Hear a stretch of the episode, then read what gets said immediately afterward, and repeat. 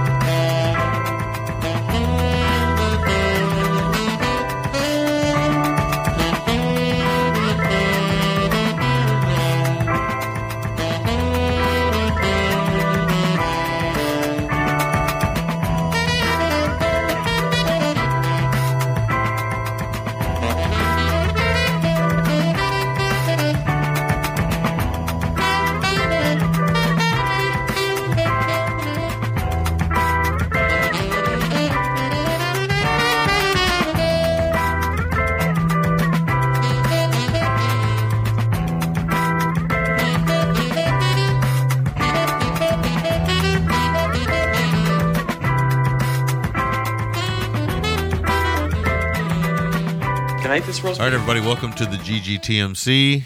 It's fun to say that again after a long time. Of uh, for those of you who haven't listened, for me not being on the show, this is Sammy, and uh, my good pal Todd is with me. Hi. So we are here to record a show that uh, we love doing. yeah, it, it's uh, uh, so again. I just want to go back. If this is your first episode, then you know you don't have this long-standing relationship with us. But uh, uh, but if this is not, if you've been with us for all these episodes, you know that uh, that these last year, especially the last year, but the last year and a half or so, have been really rough on Will and I as far as attendance goes on the show. Uh, just a lot of uh, lifelike things going on. Uh, I'm not at liberty to discuss what Will's got going on right now. He's he got his own thing going on, and uh, I wouldn't feel comfortable talking about that. I'd let him talk about that. But uh, needless to say, he is uh, in a heavy lawsuit with uh, Burger King over the home of the Whopper. That was something he used to have on his belt. yes. So uh, that that is going on. But uh, outside of that, he does have some other things going on, and of course myself. Uh, so uh, you know, just uh, just just in the you know, in the realm of good faith of talking to the audience that listens to the show, and there's a lot of you still, which I appreciate. Um, I changed positions again in, in my job, and I, I, when I did that, I'm not touching that comment, by the way. You'll notice. yeah, yeah. When I did that, and boy, was this position unfavorable for me. uh, the um, I I went from uh, working four days a week uh, right back up to working every day of the week, uh, and uh, that happened for like the last month and a half. So this past week, I've been on vacation, and uh, actually, I should say two months in a row. About two months in a row, I think I worked every day except maybe Thanksgiving Day and Christmas Day. And uh, boy, that was brutal. Don't do not recommend. uh, do not like. Uh, do not heart. Whatever you want to say in the modern uh, nom- nomenclature. Two out of ten would not fuck. Yeah, exactly. To uh, that that is not a that is not a way to live your life. Let me tell you. Uh uh No. Um, and uh, but I didn't have a choice, so I'm not I'm not here to complain. My job is my job, and it is what it is. But it has been rough, and um, I would like I said would not recommend. Uh, but hopefully that's in my past. I hope, and uh, we can move on from that. Um, but here I am, finally back on the show that uh, I help create and that I love doing, and um it's good to be here. And we're going to talk about some movies. We're going to talk about some films from uh, Diabolik DVD this week, uh, our show sponsor. So uh, we're going to be talking about The Changeling from 1980, uh, directed by Peter. I think it's Medek. Uh, Medak, I believe. Medek. I believe so. Medek. Medek. You say tomato, I say tomato. and then uh, Sudden Fury from 1975 with another interesting name, Brian Damude. Damude. Mhm. I'm in the mood to talk about Sudden Fury today. Or is it Damude A? I don't know. He's Canadian. Uh, that's true. Yeah, Mm-hmm. I discounted that portion of it. Could be. Nothing over the E though. So you know. Ah, yes. So that is what we are talking about today. One of these I wanted to talk about for a long time, actually, The Changeling. I've been wanting to talk about that for a long time. So I know, uh, I think Severin Films put out a really nice uh, Blu ray of it. Um, uh, we'll talk about that in a little bit. Uh, let's get into what we've been watching. Totter, what have you been watching? Alrighty. Uh, let's see. I got finally watched uh, Fellini Satyricon, and um, wow, this thing is absolutely stunning to look at. Yeah. Um, and that's unfortunately also really about it uh, as far as what I got out of it. Um, I just felt it was, uh, yeah. I mean, this is just weird for the sake of weird.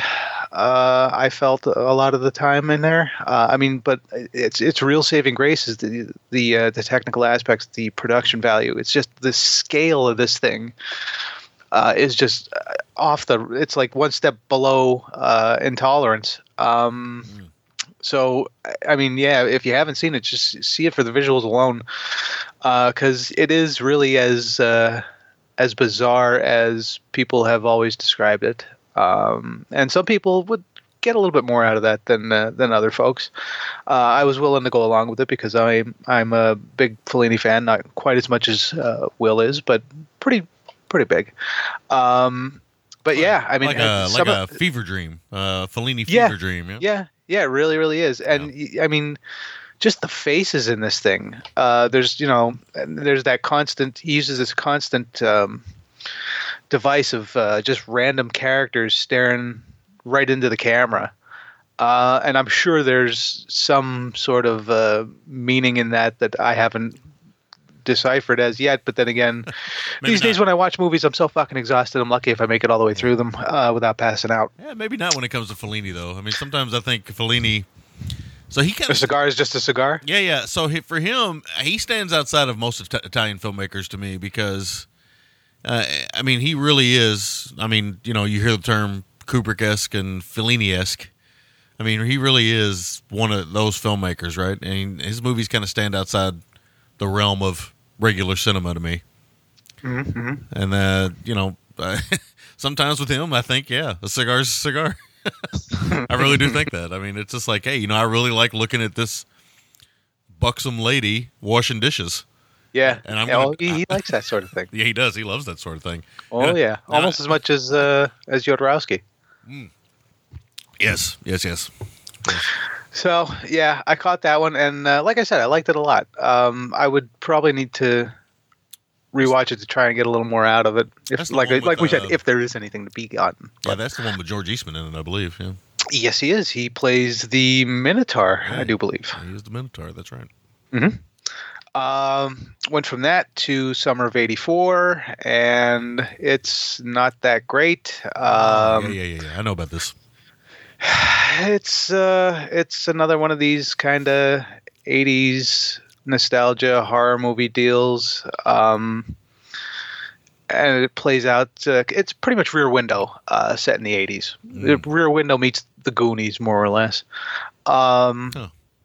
It's uh yeah it just kind of plods along and then it has a pretty interesting ending the problem is it doesn't feel like it belongs on this film whatsoever. uh, so I mean, I would give it, you know, credit for for having the stones to you know stick it out with that, but at the same time, it really doesn't save the uh, the hour and some odd minutes before it hits. Uh, you know, that just kind of really doesn't move all that much or do all that much for me. Uh, and you know, the characters not exactly really all that interesting. Uh, and it's just loaded with cliches, but like for the sake of cliche, rather than you know trying to do anything with it, uh, I think was probably um, probably one of my bigger gripes uh, with the whole experience. So there was that, uh, and I caught Incredibles two, and I liked it a lot. And uh, yeah, uh, I like the Incredibles movies. I like them tons. Uh, I like this one slightly less than the first one. Yeah, I'm same. Yeah. Um, but yeah, I mean, it's visually fantastic. It's funny. Uh, you know, it moves along very well paced. You get uh, a little bit more of Edna, who, as we all know, is the real star of the movies. Um, Yeah. And you get uh, you get Holly Hunter's uh, Elastigirl, uh, you know, kind of being in the spotlight there, which is nice. Yeah, yeah, nice yeah. little, uh, nice little, tw- um, you know, turn on the um, on the first one's, you know, focus on Mister Incredible. And I'd be very interested to see if when they do the third one, the focus isn't on the kids, like entirely, like kind of like this one was, kind of like you know, they're just kind of uh, turn the spotlight a little bit in each movie. Yeah, uh, I think that I- would be a nice way to do it. I wonder, and I think Brad Bird is, is fully capable too. Yeah, I wonder if something that would go outside of the Disney realm a little bit, but I wonder if you would actually see any progression. Like maybe Dash would be um, going through puberty, and like Yeah. you know, Violet would be in college, and then you know you would go from there, and, Yeah, and, yeah, yeah. and obviously the baby would be a little older and stuff. So Well, I almost feel like that's the way it would have to be because we've we've lived with them enough now as kids that in order for them to really, uh, you know, become the focus, they would have to mature in some way. Um, I mean, that's just off the top of my head. You know, nobody's gonna nobody's gonna pay me to write this thing, uh, so let's just. they should though. They should. They I should. could I could wish all I want, you know, like uh, like Burgess Meredith said, you know, put your wishes in one hand and crap in the other, and see which one gets filled first. Considering our conversation before the show started, I can imagine me and you working on a very interesting screenplay. Indeed. Uh, involving some slu- Oh, involving, involving some sluice. like what? Excuse me? wait, I got to start writing this down. Uh, so that's where we're at with that. Uh, and then I caught uh, the Limehouse Golem, uh, 2016. Um, it's a British film. It is a period piece, and it is a serial killer film. Um, it stars Bill Nighy and uh, Olivia Cooke being the uh, the two leads. Um, I I really wanted to like this a lot more than I did. Uh, it looks fantastic. Uh, it does have some strong performances in it.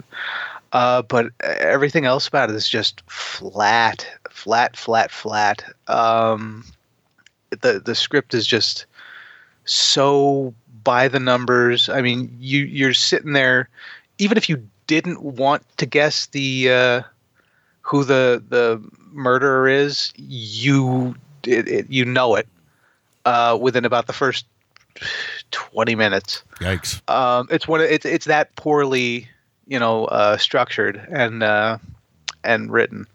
Uh, but like I said, it does have some good performances. It does look really good. Um, and you know, that's all I could really say to recommend it to anybody. Uh, of course, some people, you know, get a little bit more out of it than me, and that's great. You know, wonderful. And then finally, I caught up with uh, Monte Hellman's The Shooting, and loved it. Um, Warren Oates, Jack Nicholson, Millie Perkins. Uh, you know, it, it's a, fantastic little western. You could tell uh, that Monte Hellman knows how to work in a super tight budget, uh, and he does it here. It's you know atmospheric, uh, dreamlike. Um the characters that show up into the life of uh, Warren Oates and his buddy are you know mythic uh, in certain ways, as Hellman likes to do, uh, or at least most of the Hellman that I've seen. Um, and yeah, it's just it's fantastic. It does, it did kind of bog down a little bit in the last third when they're just kind of wandering through the desert, but it's also to a point. Uh, you know, it's also making a, a certain point uh, with that uh, the way that it's it's carried out. So I appreciate that. Yeah. Um, and then of course you get that you know nice little twist at the end, which is uh, which is great. Uh, I, I'm not going to even remotely come close to giving it away, but uh, yeah, Yeah. well worth it. Uh, and I'm looking forward to that. This is on a Criterion with um, I think Riding the Whirlwind, Yeah, Ride the Whirlwind. Yeah, that's Yeah. the one. and uh, yeah, I'm looking forward to that one too. Uh, so yeah, I, I, originally I was just like, I don't know that I want to watch this. I don't know that I want to watch this, but I'm like, well, it's sitting next on the to watch pile, so guess what? It's getting watched. So right. I did, and I'm really, I'm really, really happy that I did it. So We have our to watch piles. Oh my god, yeah. My to watch piles to my to read piles. It's disgusting. Oh yeah, mine is too.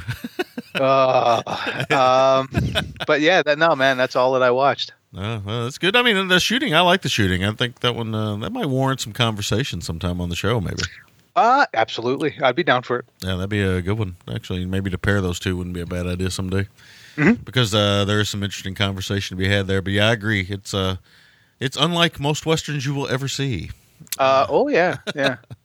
Unique. So, and again, Monte Hellman, one of the, as we all know, one of the unsung heroes of uh, 70s cinema and late 60s cinema. But uh, Mhm. maybe not anymore. You know, I used to say that, but back that was back when he was known. People would bring him up as, oh yeah, but he didn't he help produce Reservoir Dogs? Like, well, yeah, he did, but he also did quite a bit before that.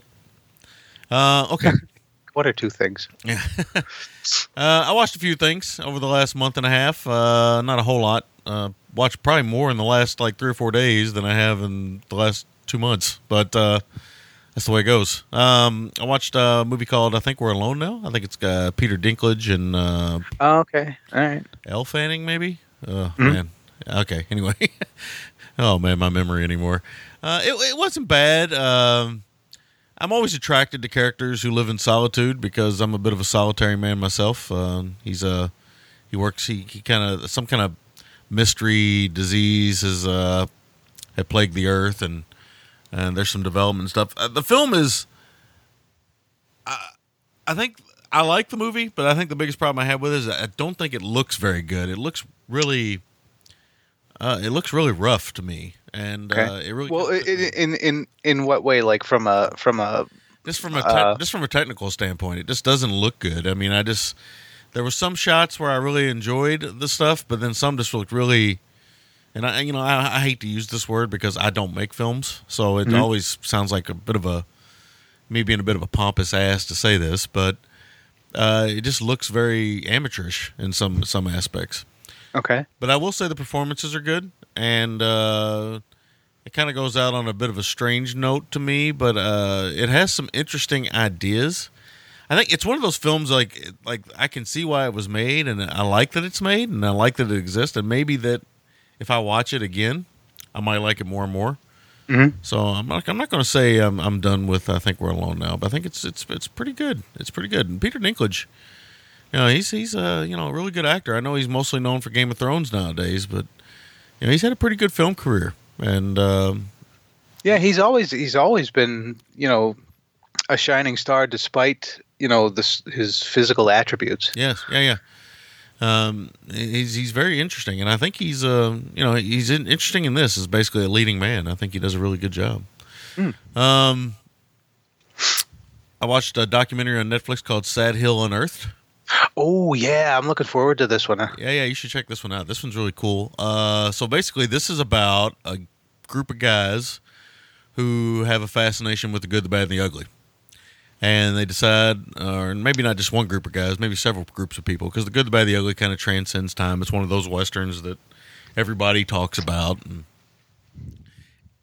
Scar, sorry, Scary. Uh, anyway, uh, so they're, they're looking for the some pivotal moments from it, and at some point they find the uh, the cemetery that uh, the the final battle in the good, the bad, the ugly takes place in. This kind of circular cinematic uh, cemetery that uh, Leone and them came up with, and they built this whole thing. That it doesn't exist. They built it, and uh, they come across it. And it's probably one of the coolest things I've ever seen. When they come across it, they they they're up on this hillside and they come across it, and you can kind of see the circle where Van Cleef, Wallach, and the Eastwood were standing, and then you can kind of see how that kind of blends with it. You know, that circle kind of begins, and then you can see where it kind of blends out. And then they spend the rest of their time, or they spend they put together this gigantic project where they're going to rebuild that cemetery and kind of make it like a national, kind of like monument in uh, in Spain. And uh, it's very cool. It's very cool. Uh, it's a very Dude. cool idea. It's it's a great. What I think I love about it is it's a great uh, kind of story about how much people can love film Okay, but they okay. put but they're putting physical they're putting actual labor into this thing because let me tell you i mean they go from basically a what looks like a circle in the ground like what might have been a crop circle 100 years ago Mm-hmm. to fully rebuilding the basically the set and it's pretty it's pretty impressive what they do nice. and it's a lot There's of a work do do people spend a lot of the the time while they're doing this? You know, like doing the the actual grunt work. Do they go back and forth? Uh, you know, with the Eli Wallach impressions. Arch Stanton. yeah. So I remember there was. I haven't watched it since this was back before Christmas, but the I, I know there's a few things in it. I think one of the things I liked about it the most is there's not a lot of celebrity stuff in it. Uh, at one point, they do get Eastwood in the in the film. Um, uh, like like willingly or Oh yeah, well, I mean, he talks about it, and he he's in it, and he's talking about the project. I don't know if he was part of it originally, or if he had heard about it, or or what. I I don't know if he was filmed for the movie, or if he was filmed for something else, and they kind of threw it into this movie. I can't tell. okay. And the thing about Eastwood is, I think for the last twenty years, he's looked about the same age. So, Yeah. and I mean, the man is up there. You know, he's he is not a young man, and he, uh, I can never tell though with him. Sometimes because one of the things Eastwood can do really well is he can play kind of beyond his age, uh, which is amazing when you consider how old he is now. Mm-hmm. but he's really good at that. He's been good at that since uh, Unforgiven, really, of playing kind of beyond this kind of you know sixty or seventy year old man. I guess he's always kind of done that, really, if you think about it. He's always kind of had that kind of craggy face and and you know look and everything. I guess he's always kind of played that. But I, I was watching something that's funny. I came across in the line of fire the other day, and I was watching some of yesterday, actually, not the other day. And I was watching some of them, and I was like, God, look how young he looks. and he's not, you know, it's, it's not that he's old in that, but he's not young either. So it's like, man, that just tells you, you know, here a guy is, he's still working. Uh, no, it it- really is worth watching. Uh, that's what I'll say. I, I can't get into too much detail about it because I've forgotten some of it. But man, if you like Sergio Leone, Italian westerns, the history of cinema, you're gonna love this thing. So definitely check it out. Cool. Nice. Yeah. Yeah, it's good. Definitely. It's real good. I kind of came across it by accident, and honestly, probably wouldn't have even watched it unless I, you know, the the poster's really great. It's, it's got, it's got Eastwood and it's kind of like silhouette kind of look, and I was like, huh, well, this has to be about the you know the, the spaghetti trilogy, uh, the, the known spaghetti, the D spaghetti trilogy. It has to be about it. So I kind of clicked on it and went, and I was like, ooh, and I never turned it off. It was great. Um, let's see. And then for like a month, I didn't watch anything. And then uh, I watched uh, Night School, Kevin Hart, Tiffany Haddish. Now, Nice. Cool. Oh, okay. Okay. yeah, so this is a comedy. I wanted to watch something light, uh, something kind of silly. Uh, our good friend Will, he is not a Kevin Hart man. Uh, I am not. A Kevin, I'm not a Kevin Hart fan either, really, in a lot of ways. But uh, I do think he's funny. I do laugh at some of the stuff he does. I do laugh at his kind of petulant child humor. Uh, he that that seems to be his forte, and he's really suited well for this, playing a character who uh, basically doesn't have a high school education and is trying to impress ladies and things like that. And Tiffany Haddish, I'm a big fan of. Not only is she an attractive lady, but I love. Uh, I think she's pretty funny as well. I don't think I've seen her in anything. Yeah, you may- you may have. She's been in quite a bit at this point. She's kind of like having a moment, right? She's Oh. she's kind of popping up and everything. And I've been wanting to check out that new film that she's in, The Oath. Which Okay. is, uh, it looks kind of interesting. Anyway, she uh, them two together, they work really well together. And I thought some of, now this movie is way over long and it's not great. But comedy is very subjective, so I think you get what you want out of it. And I thought there was some truly funny moments in it, no doubt. Uh, uh, some funny moments involving some pubic hair and some other things like that. So I'm in. yes, so it it uh, you know I, like I said, it's too long. It's almost two hours. It's way too long for a comedy, in my opinion. But uh, if you like hanging out with Kevin Hart and Tiffany Haddish, I think you'll have fun with it. But if you don't, you might have some issues. So.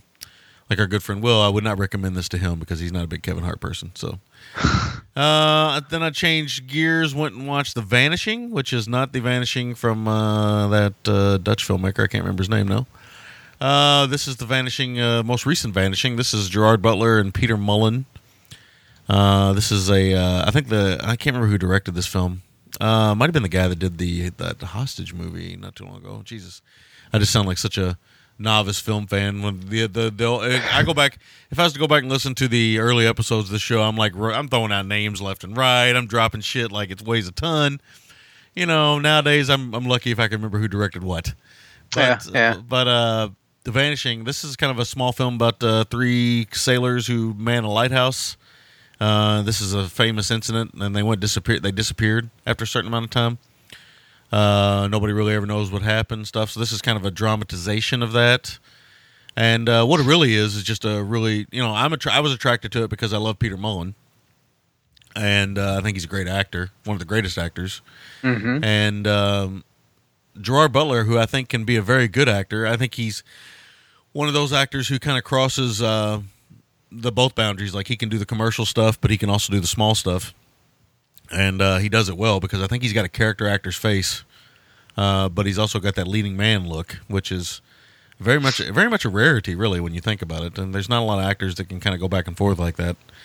And uh, they're really good in the movie together. There's another actor in there as well. Forgive me, I don't know remember his name off the top of my head. But this thing is uh, it's pretty good. It's not bad. It's uh, kind of slow and a little plodding, and it's very uh, heavy on the Scottish accent. So be warned. Uh, you might have to get the subtitles out there. Thereby, Oh. it gets pretty heavy. But uh, after about ten minutes, you're used to what I hear them talking. it's not that bad. So uh, it was a good. Uh, well, I won't say it was breezy because that was more like a night school thing. This is much more heavy. Uh, the kind of stuff they're talking about and stuff, and there's some gruesome moments in the movie uh, uh, that really kind of hit home hard for me. That really bothered me, but some disturbing stuff. But uh, again, that would probably be where I'm at in my life and everything like that. So it, it's interesting. Check it out if you guys get a chance. It's like I say, a pretty quiet film. Again, more about seclusion, and solitariness, and all this kind of stuff that I love. Right. Mm-hmm.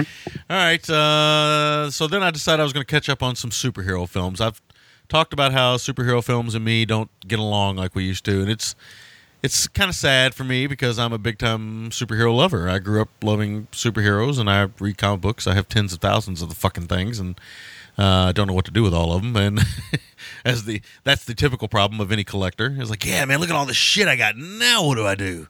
Yep. Um, and, and you know, I still read them to this day, and I love them. Uh, and I'm not going to say I don't know. I don't mean this as an insult, but I love comics for their simplicity. I mean, they're just basically a simple story, uh, and they- they're basically the same stories told over and over again. Now, Phil, uh, go ahead. Oh, okay. No, no. I was I was gonna mention something that has nothing to do with what you're talking about as of yet. So just go, go ahead. okay.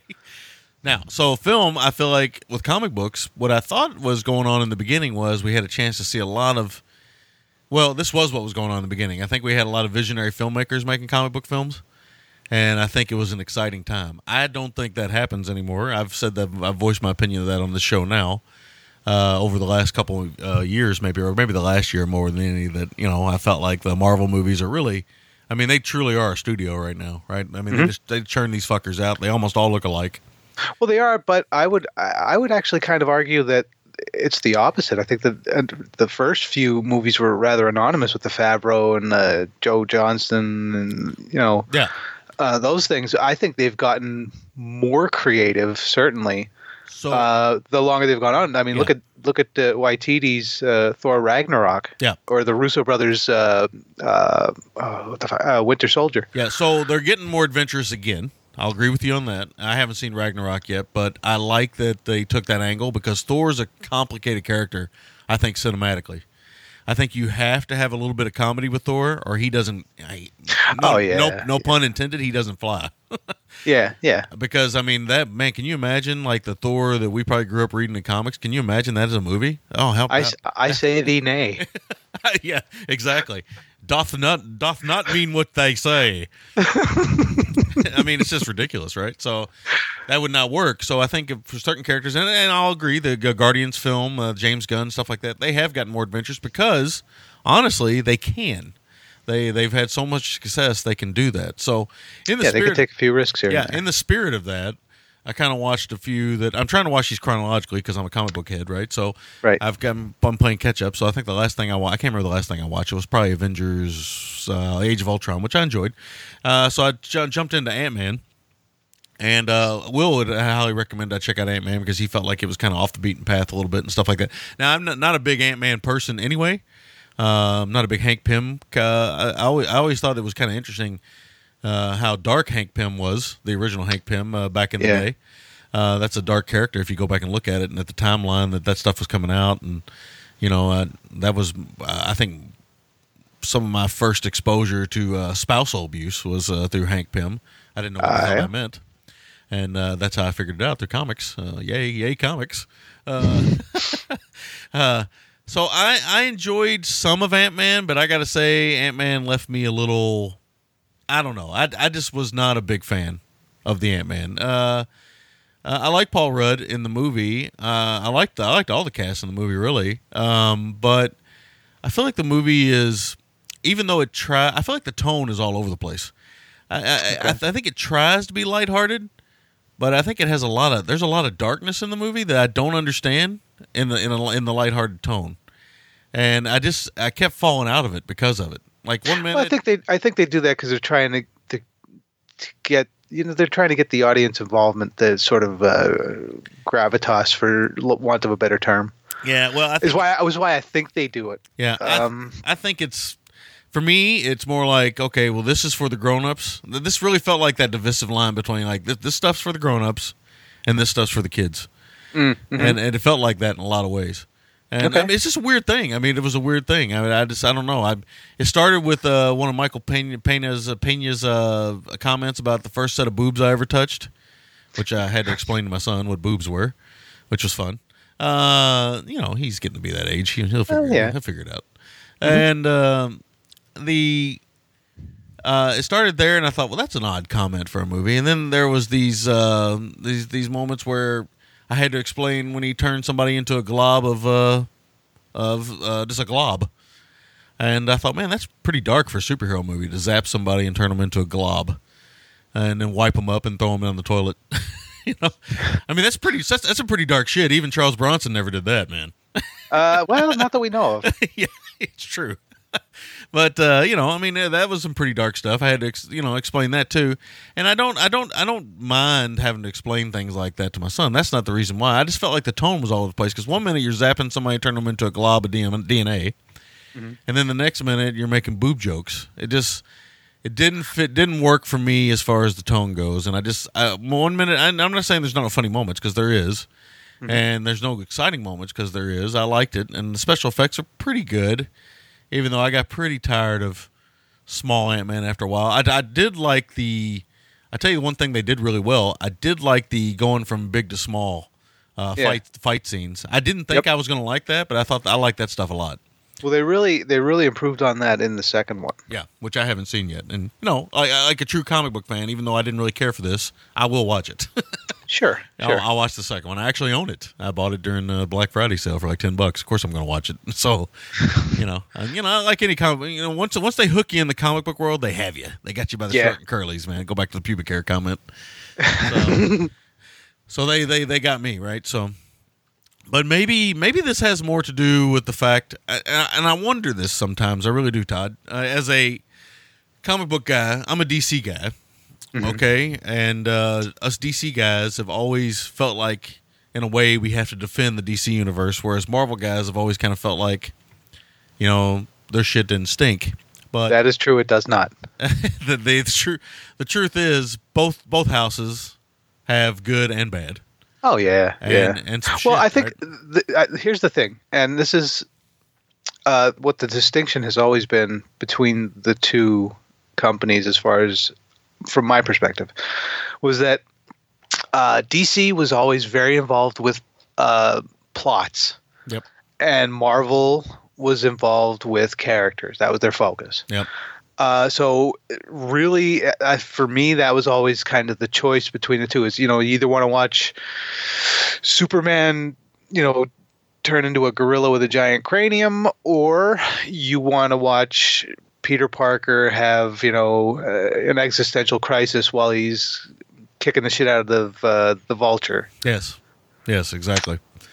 And I agree with that. I agree with that. I, th- I think my, my- I used to sum it up as such that, yeah, Marvel always had more, probably more interesting characters, but for me, when DC, especially the time I was growing up, when DC was on top of it, when they were in, when they were in it to win it, Doom Patrol, the original Doom Patrol run, Oh, some yeah, of the Teen yeah. Titans stuff, Yeah. some of the Vertigo stuff in the '80s and, and all the stuff. When when DC and you know Watchmen and all this stuff, when DC is really in it, um, to me nobody competes with them. But when Marvel Marvel kind of consistently has always been the case. Now I still read the comics to this day, and I still prefer DC comics over uh, most Marvel comics. But I'm not. Okay. A, I think that one of the things too for me, I think one of the big kind of cornerstones of Marvel is mut, mut, mutants, right? It's from X Men. Oh, but for yeah, for the '80s through the '90s, yeah. Yeah, but for me, I never was a mutant guy. Like I'm still not an X Men guy. I still don't read one X book. The only X character I care about is Wolverine. I Okay. don't, I, I'm just not an X guy. I just I just never have been. movies aren't bad, but I'm just not a uh, I'm not a mutant. I'm not a mutie. So I just, Oh, muties for nukes. I'm not a Uh, mutie. uh, yeah, no, I was, I, I- yeah, I'm the opposite. I'm, I, I've always been a Marvel guy more. Yeah. Um, you know, going back to when I would pick up, uh, you know, Shang Chi, Master of Kung Fu, off the stands. Um, oh yeah. you know all of that stuff. I mean, I just I I loved it, and they always appealed to me far more than the the DC stuff. Of course, you know the DC stuff. is- I think that and part of their problem right now, well, has always kind of been their their seeming over reliance on Batman or Oh, yeah. Oh, yeah. having anything outside of the comic books have anything to not do with Batman. It's Yeah. like Yeah. they just they can't do it Yeah. um, Yeah. eh, which is is uh, an absolute fucking mystery to me. Which is why I'm kind of excited about you know these these uh, shows that are going to be coming up on uh, DC Universe, like Swamp Thing and Doom Patrol. Yeah.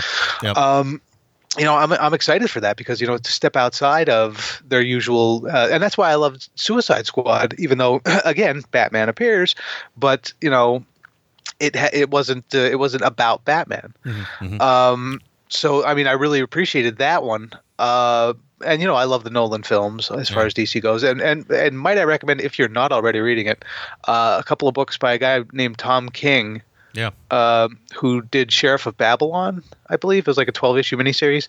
Uh, and then he, he's now the current writer on Batman, has been for some time. and he's doing a book called Heroes in Crisis, uh, which is fantastic. Yep. Um, but he's just a really, really strong writer. And he's brought me back into uh, Batman, which I didn't think anybody was going to be able to do for a long time. Yep. Yeah. yeah. Uh, because I always just, I always just kind of like, I always, you know, when somebody says, "Oh, you go, oh, I love reading Batman," I'm always just like, eh, okay, because Yeah. he's so, he's like the Wolverine of uh, he is. of DC, right? He's, He is. You know, that overutilized, Yep. you know, oversaturated uh, guy, and you know, but but I got to tell you, man, if you're not reading the Tom King books, you're missing out because it's some fantastic stuff. And uh, I don't know if you uh, did we talk about the Mister Miracle series? Yeah. We well we did. I don't know if we talked about it on the air. Yeah, no, I was just saying uh, a couple of uh, you know really nice books that DC's putting out uh, from a Marvel zombie. So Yep.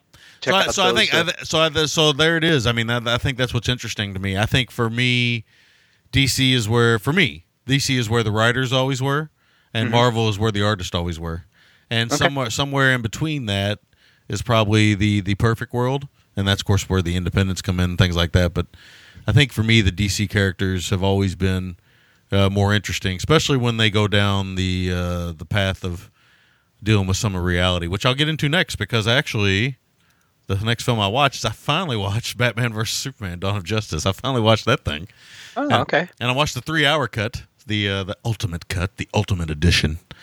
Boy, that's a long movie. Let me tell you. And uh, and you know what though? Here's the thing, man. Uh, and I'll I, again, I, and the reason why I brought this whole conversation up to begin with is I didn't mind Batman versus Superman: Dawn of Justice. I thought it was okay. Yeah, I didn't mind it. I really didn't. I I think considering what they were dealing with, considering that part of the DC universe, I like the way they handled it. I like I've always liked the idea that Batman thinks Superman is a threat because that makes sense to me. Superman would be a threat, wouldn't he? I mean, Jesus. And I think that what Zack Snyder did in the first film, or the Man of Steel film, by you know having him basically destroy a city.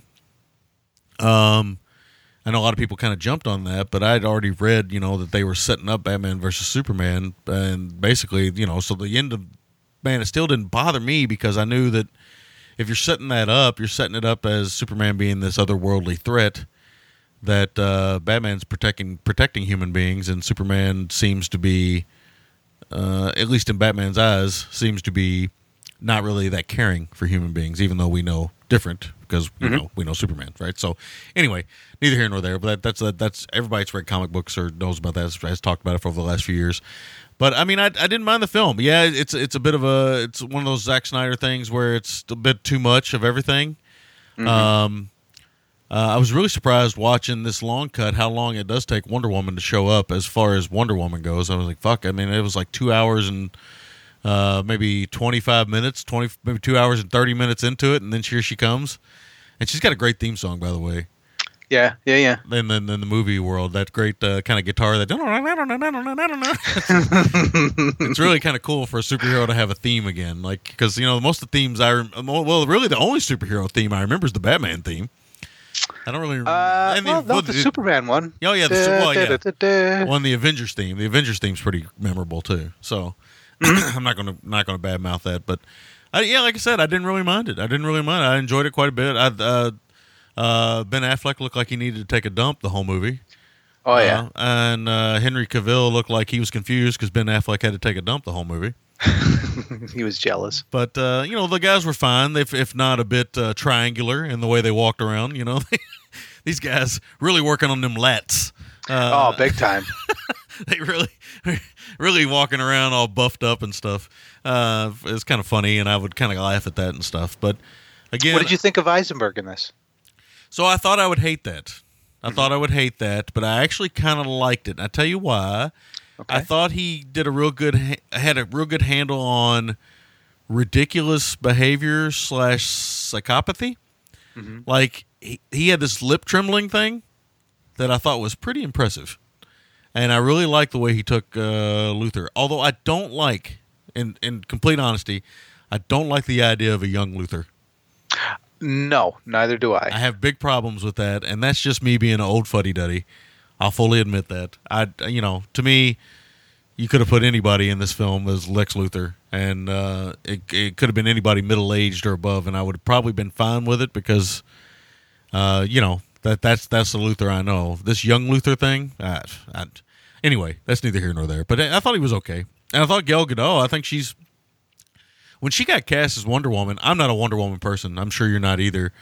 Uh, a lot of us guys, you know, I mean, I, I, I, I like the character. Don't get me wrong, but I've always took her in small doses. She's never been a primary character I've ever read, and um, you know, she was fine in Justice League because she was there and stuff. And uh, again, not to sound like a sexist or anything like that. It's nothing to do with that. I just couldn't relate to the character. She just seemed like kind of boring and bland to me. I never liked her costume. I never liked the lasso. Uh, you know, I never liked that stuff. But she's really great, and when she pops up in this movie, she really has uh, that kind of magnetic look that draws you to her. Yeah, yeah. Uh, I don't, I don't, I can't explain that. I don't think anybody can explain that in the history of cinema, really, when you think about it, because some people just have it and some people don't. But she's got the look, and uh, I, I haven't seen the Wonder Woman film yet, but she's got the look, and and uh, well, it's the way she carries herself. I think. yeah, yeah, yeah, Yeah. But it's interesting, you know, because she's basically, you know, basically an unknown who gets not not really an unknown, but basically mostly an unknown who gets thrown into this world, and it's interesting that she can carry that weight. But yeah, man, Batman versus Superman, not not a, not as bad as people led me to believe it would be. So, Uh, no, I I thought it was all right. and then I watched uh, Doctor Strange. I watched that's what well, technically it wasn't the next film in the Marvel order. I've come to find some people uh, there's arguments online on which order to watch these films. I'm but, sure. Uh, yes, as there would be. Uh, but I watched Doctor Strange uh, because it came out pretty soon after Ant Man. Mm-hmm. Uh, so Doctor Strange is interesting. I got bored after a while with all the special effects. I'm not Mm-hmm. gonna lie, but uh, I did like the film more than Ant Man, and it's because of the actors. Uh, this one's got a man. The, the cast is heavy Yeah, on Benedict talent. Wong, Chewie. I know it's it's I mean, heavy. come on, talent. on. Mads Mikkelsen's in here. Yeah, your girl Swinton. Swinton's in here, ball headed, still turning me Oh, on. yeah. Still Yeah. turning me on. I don't know what's going on. Benedict Cumberbatch. I, cum- Yep. I Cumberbatched all over my pants. Looking at that bald head. But no, the I mean the truth is, uh, it, it it does suffer from uh, some some origin issues and stuff. I, I I've always loved the idea of the origin of Doctor Strange, uh, Stephen Strange. I think it's a great origin story, and I, I like the uh, the original stuff, the Ditko stuff, and I love all that stuff. And I still read Doctor Strange off and on to this day, still thinking that I'll love him, but I I never He's a difficult character to pull off. big time, big time. Very difficult. the mystical side of the Marvel universe has always been a bit of a hard sell for me. It's Yeah, never it's yeah. never I love the characters and I love the design, but the stories have always been lacking to me over the years. So uh, again, Doctor Doctor Strange, I love the look of Doctor Strange. Uh, this ridiculous kind of a puffy shirt and this gigantic cape and this uh, great kind of graying hair at the temples and you Mm-hmm. know again again the the origin story is fantastic. It's one of the great it was one of the great comic book origin stories, right? Because it's about you know being you know being arrogant and then losing your ability to be arrogant and then having to refine yourself. I mean, it's, that that's That's well, learning humility. Yeah. yeah, yeah. So you, you everybody can relate to that in some way. So um, that stuff, but the the way they were, cut- it, it felt rushed in the movie. I don't know if it was me, maybe or not, but it just felt rushed. Uh, well, uh, to a degree, it was also one of the shorter films, uh, Yeah. if I'm not mistaken. It is, it is, yes, it is. Well, especially after watching Batman versus Superman, it's Well, yeah. it's like a snack. Yeah. no, it, it it it was uh it was good though. I mean, I I, I didn't mind it. Um, but again, I'm just going to say for the record, I'm not, I'm not shitting on these things. I'm just saying for the truth of the matter is, I mean, I understand they're huge movies. I understand they got to capture a lot of people and stuff. But I'd take, you know, I'd take a hundred The Vanishings over these Marvel movies because they're just more interesting. And maybe that's because of where I'm at. Okay, maybe that's just my personality, or maybe it's because I I mean I I used to think it was because I still read comics, and maybe I'd still love the idea of the comic format as opposed to making it a film, or maybe I think for me it's just I, I just wish they would take more gambles. Uh, yeah, that's really that's really my big beef with uh, with a lot of them right now, and Yeah. especially with the DC stuff. Is I would really like to just see them cut the fuck loose yeah, just cut loose, just do it. because that's I mean, dude, they're comic books. You Yeah. could do an, anything in Yeah. them. But I think So dude, you know the world is uh, you know wide open for this shit. Yeah, but I think the unfortunate thing is that the comic book world and these movies are huge, right? I mean, Mm-hmm. Aquaman, Aquaman for Christ's sake, made a billion dollars. Yeah. Aquaman. I'd think about that. You know, Aquaman has been a joke amongst comic book fans for years. Yep. Even when I was a kid and I'd watch Super Friends, Aquaman was the most boring thing on there.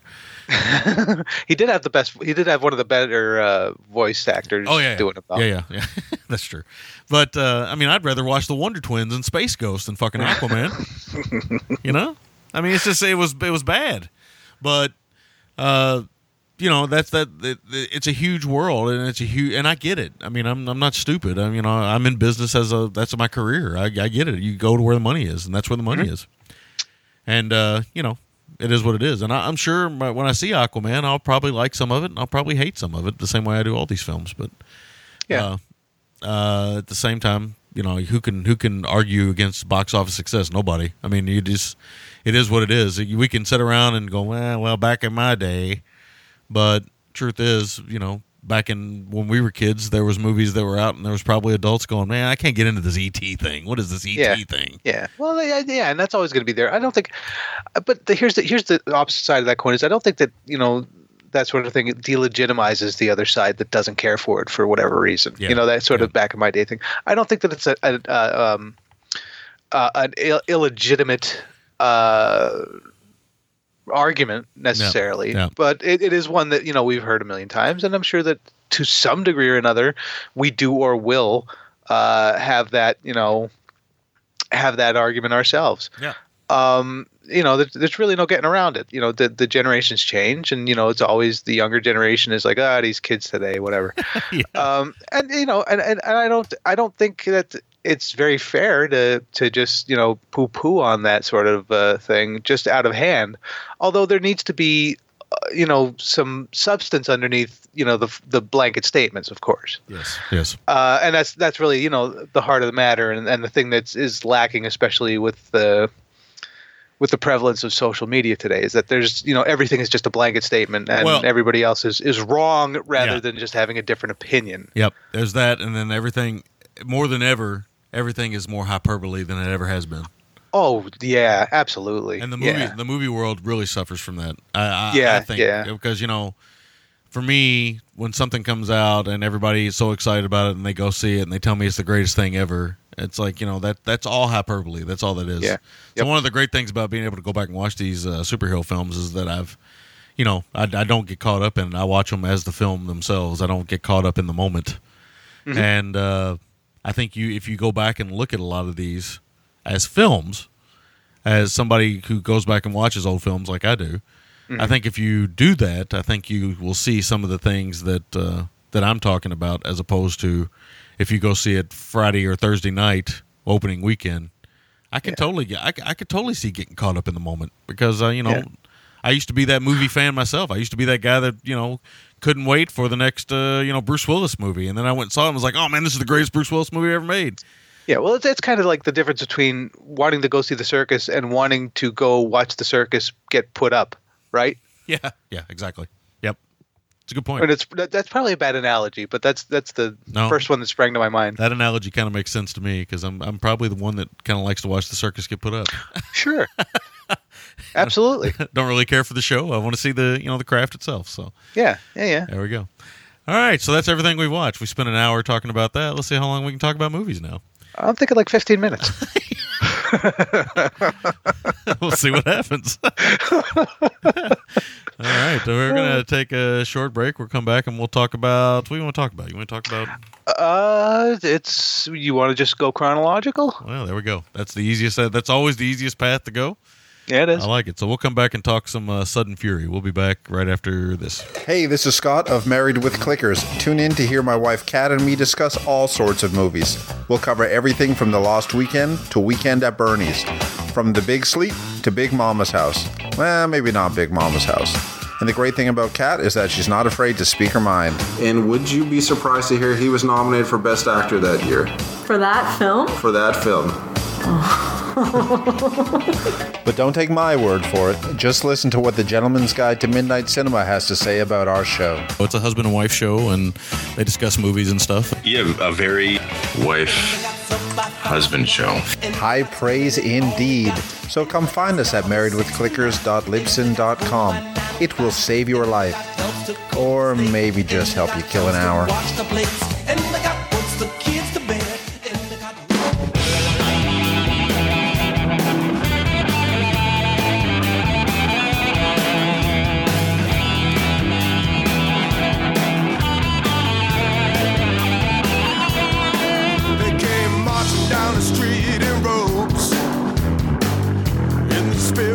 Spanish Inquisition. Guitars trombones, mechanical monkeys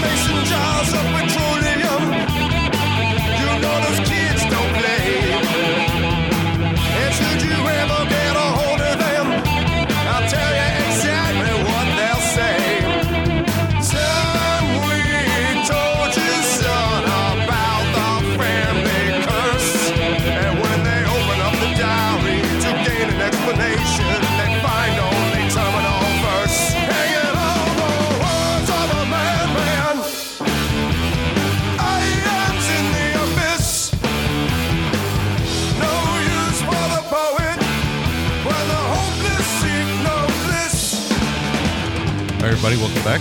So, our first film of the show, after we've talked for an hour about comic books and sluice gates and all kinds of other things, which we didn't talk about on the air. Um, uh, once we've uh, uh, gotten through all that, now we're actually going to review a film. I think that might be what some of you come here for. Uh, maybe you just come here for the general company. Yeah. Yeah, yeah. The camaraderie. Yeah, that's right. Or just to make your car ride or your jog or whatever you do when you listen to Yeah, podcasts. it's just white noise. yeah, it's just more pleasant. I mean, I used to play uh, sports video games to listen to podcasts. That's how I got hooked on. Of course, I drive a lot too, so that has a lot to do with it as well. Uh, so our first film is Sudden Fury, 1975, directed by Yep. Brian Damude. Uh, basic plot synopsis is uh, Fred is a psychotic en- entrepreneur. I don't know why that makes me laugh, but it does. Uh, who hopes to convince his wife Janet to invest in a shady land deal. Uh, the wife refuses, and the couple continue in a heated argument while driving through the backwoods, and they have a car crash. So I am going to leave it at that because I think Okay. it's better to leave it at that. Um, basically, there is a witness to this car crash, and things get a little crazy after that. And it says that on the box of the DVD, so it's not giving a plot thing away. But basically, there's a witness. So it's basically a, this is a very small, uh, you know, basically three to five lead type film.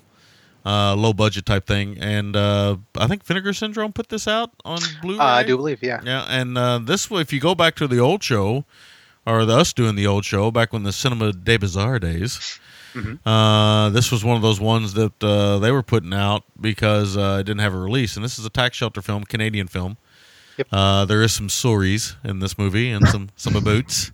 Uh, boats. Yeah, there's some aboats and some stories, and uh, yeah, it's funny. Uh, I know Will probably doesn't hear them, but uh, Ah. you know if you're from down here, you do you do hear them. And uh, but the uh, this was an interesting viewing experience to say the least. Uh, you want to you want to lead on this one? Uh,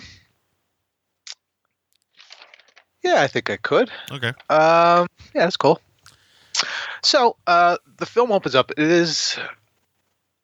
It actually it, it- starts off with the uh, a scene in uh, Fred's house. Okay, and Fred is kind of Fred, for all the world, looks like the Canadian Johnny Wadd Holmes.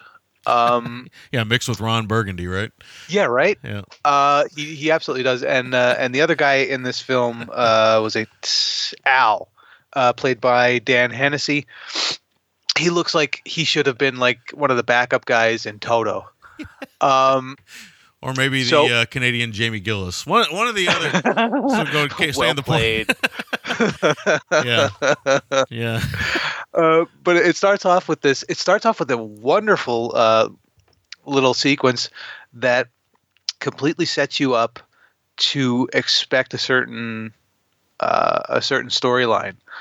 Um, you know, he, he's sitting at home, he's drinking, he makes a phone call, he kind of, you know, uh, gets some things going on, and then he he just really kind of drags out this this ploy uh, as he's riding in the car with his wife Janet.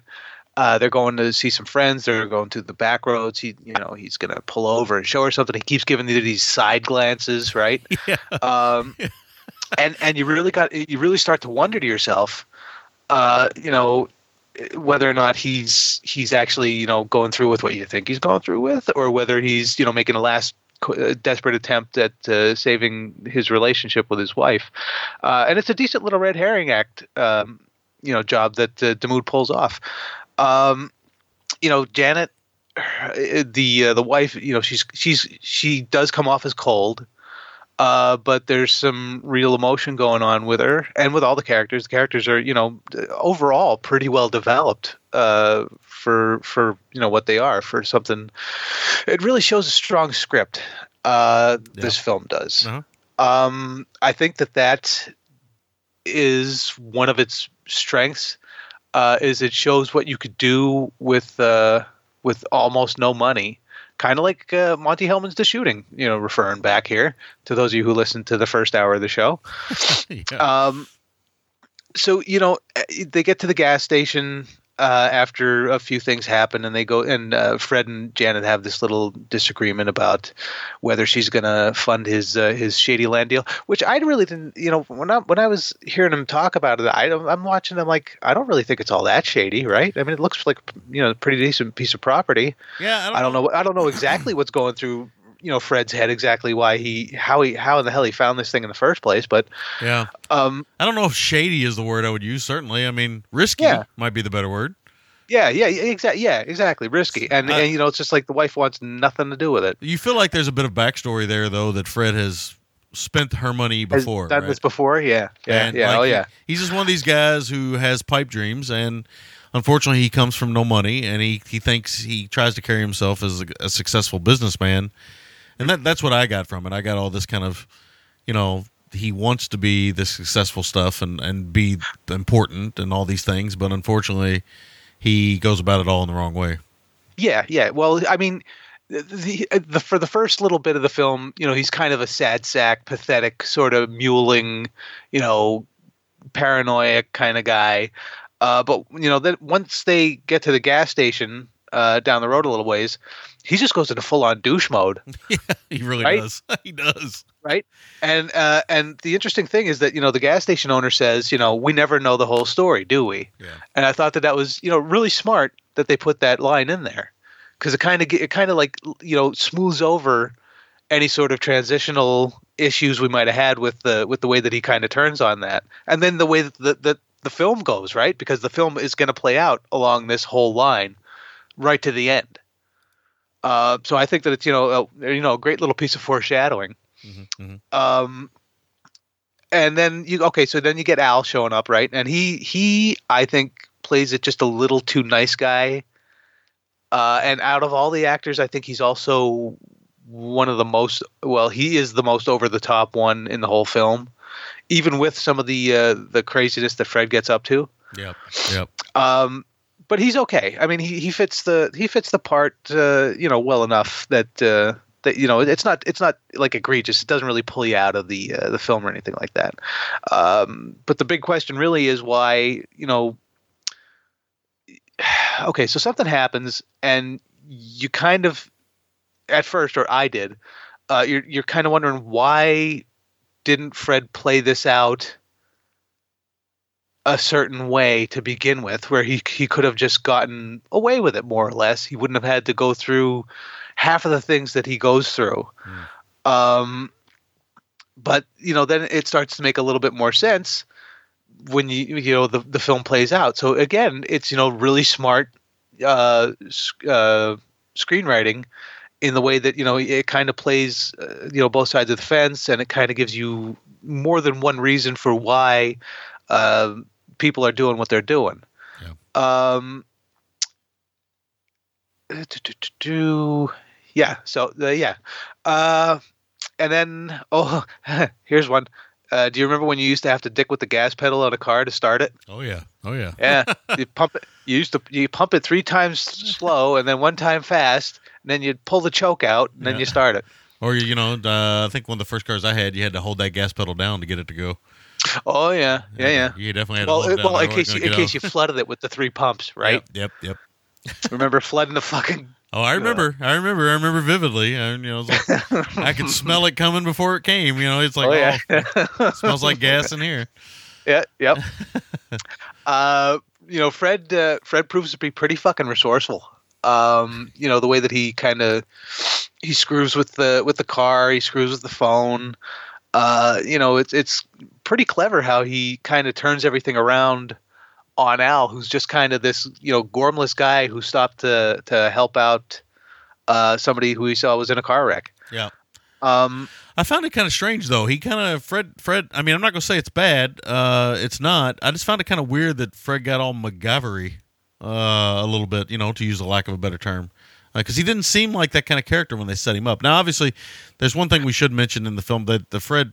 Okay, so he does. She turns him down on the shady deal. He's pretty pissed off, but he's pissed off before this, right? Because yeah. Yep. she's supposedly having an affair. It's never really completely confirmed. Well, no, she says it. Oh, does she say it? I thought Oh, yeah. I, I didn't think she said it. I thought she No, she of- confirms it in the Oh, car. okay, yeah. okay. I never thought. I don't remember her saying it. I remember. I remember her kind of looking like you know clearly there is one going on. I never really heard her say it though.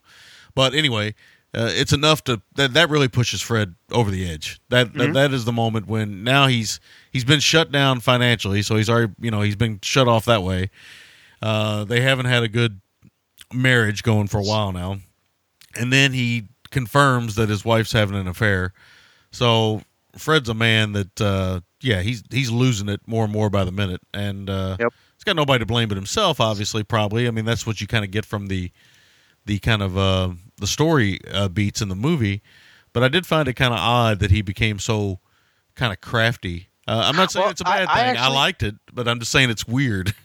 Well, I kind of, I actually found it pretty believable because the way that he's set up is, you know, as just kind of a guy who's got like nothing better to do with his time than sit around and kind of dick around with the Mm, yeah, okay. with this, that, and the other thing, and kind of learn how stupid shit works for whatever reason, you know, just to find out how it works. And then now he's just applying that to this situation that he finds himself in. It is a little bit weird in how, you know, he seems to almost have like a, you know, quote unquote plan that he just enacts and starts, you know, unraveling as Yeah. the film goes. well, I think that's That that part of it is is a Yeah. little bit hard to to Yeah. swallow, but not not not enough that it not enough that it, you don't go along with it. Yeah, that's very screenplay centric, right? That that that Yeah. you got to move the story along. So that's Yeah, yeah, that, yeah. that, that I you know I get it. I mean, it, if you if you sit around and you you examine it and kind of go through it and stuff, yeah, it's kind of silly, but Mm-hmm. at the same time, you got to get that story moving, and uh, it, that kind of makes sense a little bit to me.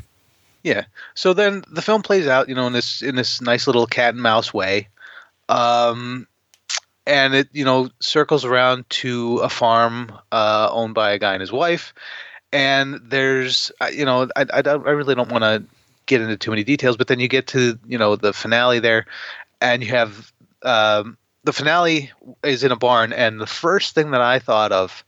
Uh, as that was playing out, was the ending of Dirty Harry, uh, when they're in the um, when they're in the the the coal uh, the coal uh, card thing there. Oh, yeah. You know what I'm talking about? uh-huh. Yeah, I know what you're Yeah, it, it just it, it immediately reminded me of that. Hmm. Um, and it's actually it's you know it's nicely done. It's not quite as cathartic as we expect, but I, I think that it fits here um, because this isn't really that type of film, right? Mhm. Uh, and Damude, you know, proves that with the final scene, right? This isn't that kind of film. Uh, however, the very, very, very final scene, I thought that that kind of played out a bit too long Yeah. um, it just it, it kind of like drags itself out, kind of like explaining itself over and over and over again, Yep. and kind of backstopping this and backstopping that. Um, and then you you know there's there's that moment in the barn, right, and the finale, Yep. which is fantastic. But then Hennessey almost ruins it by you know going into a little bit of capital A acting. um, like big time, Yeah. you know, swing for the fences kind of acting. Yeah. yeah. Um, but overall, nice. So you know, I mean, there are some stretches, uh, you know, with the film, but overall, it's a very believable story. It's told solidly, if not especially dynamically, right? Um, it's you know small budget. It's a Canadian tax shelter film, but it shows what you could do economically, you know, with some com- uh, some compelling ideas and a little bit of talent. yeah. Yeah. Yeah. Um, I mean, for me, uh, I- would say that this is the kind of film that you know young filmmakers can look to for a little bit of inspiration. Um, certainly, one that you know would be off the beaten path, or one that you wouldn't necessarily think of first. You know, in that regard, um, you know, it, it would not be up there, you know, for most folks' mind as far as you know recommends go, right? Um, in that regard, but you know, maybe it should be. Um, yeah. and it's certainly it's certainly I would say underseen. Yeah, I would So- say I would say film lovers. Uh, you know, me, you, people who do podcasts, people who listen to film podcasts about films from 1975. Yeah. Yeah, I'd say they, they definitely need to probably check it out. Uh, yeah, you know, Well, I would even say, you know, I would I would go out on a limb and say that this would actually make a nice little pairing with rituals. Uh, Although they're although they're different. yeah, yeah, I like rituals a lot more than this, but Well, yeah, but I mean, I I, I would say that this is you know good enough to be you know like second build. no, sure, sure, sure. it. The B movie, yeah, yeah, the Yeah, yeah. the quintessential B movie to rituals, which Yeah. is a B movie. so maybe the C movie, I don't know. But yeah, no, I could totally see that, right? I mean, that, that makes total sense, and uh, yeah, I think it's entertaining enough, right? I think it's it's it's it's definitely well, it's definitely a film of its time, which Mhm. you know the uh, Well, the fashion. I the mean, fashion just- is yeah, the fashion is definitely. Uh, if lots of checks. if there's uh, some jokes that that one drove me crazy. I think what drove me crazy the most wasn't the jacket so much that uh, uh, our lead is wearing, as much Fred is wearing, as much as the shoes he has on, because he's got those like uh, inch inch high heels. Yeah, yeah, yeah. That was back I in the era. that. Yeah, it was back in the era when men wore heels. Yep. And uh, you know, as a kid that grew up in the '70s and had to wear heels sometimes, uh, they fucking suck. I hate heels, man. I don't think I ever had to wear them, honestly. I, I think I wore some for like you know whenever we would dress up to go to church or whenever we would dress up to go get our pictures taken. I don't know why we had Huh? to wear. I don't know why we had to wear nice shoes to get our pictures taken. By the way, yeah, right. It made no fucking sense. You know why couldn't I wear? I, I mean, I could be barefoot in a fucking picture. That don't make a difference. You're only gonna see me from the waist up. I remember you having that argument with my mom, and she'd be like, "I'll be quiet. You look, you look nice." Uh, Uh-huh. That's what it's all. about. um, but yeah, no, that, that's uh, that's pretty much all the notes that I got. Uh, yeah, I dug uh, I dug watching this thing again. I Yeah. watched it a while back, Yeah. uh, and you know came back around to it again. I liked it a little bit more uh, this time around. Yeah. So it, does- it what it lacks in uh, style, it makes up for in a bit of substance, right? Because it really, it's not a filmmaker's film, uh, but it's certainly a well written plot and a good idea. And I like the way it kind of plays out. Uh, again, I thought Fred being as crafty as he became, at first I thought was kind of silly, but you make a good point. I mean, this guy's, you know, maybe he he's not really working, so maybe he's got a lot of time to tinker. You know, maybe if this is made today, obviously Fred's in his workshop when he calls his wife and finds out she's uh, not at work. Yeah, you know, yeah. You know, now, but you know, this one he's just sitting there having a drink and a cigarette and and looking like uh, John Holmes. And then you know, like I said, there's a finale in the barn similar to John Holmes. Anyway, uh, Well, I, I kind of like that, but I mean, going back to that, I, I kind of like that quality that they don't have to tell you Yeah. necessarily that you know oh, I do, I do. he's he's uh, he's handy, Oh, right? Yeah, yeah, yeah. yeah, Of course, I, I, I do. Don't let me, don't let me, don't, don't let me. Don't, No, no, I'm just I'm just saying I, I I like that quality of it. I hate that in modern cinema you have to set up everything. Uh, Yeah, because you know, yeah. the- they make the audience feel dumb. If otherwise, you know, or they they think the audience is dumb. So you know, they you know, if if you're going to have a crafty character, we need he needs to have a workshop. If you're going to have a a tech character, he needs to have a thousand computers in his room. If you know, Yep. you got you got to have all these things nowadays. You can't you can't do what they did in the '70s, which is oh yeah, by the way, this character also you know does porn on the side. You know, it's like wait a minute, when, why did he take his pants off? uh, so what I really liked about this movie was, man, did I really love that countryside and that small town feel. So yeah, there's not, there's not really a town in the movie. When I say small town feel, but it is very rural, uh, very wide open spaces, and of course, uh, anytime you get off the beaten path like that, um, that you have that. Another thing I found odd, I like the the idea of the land deal. It just at first it feels like he's setting her up to like get rid of her right there. You know what I'm saying? exactly.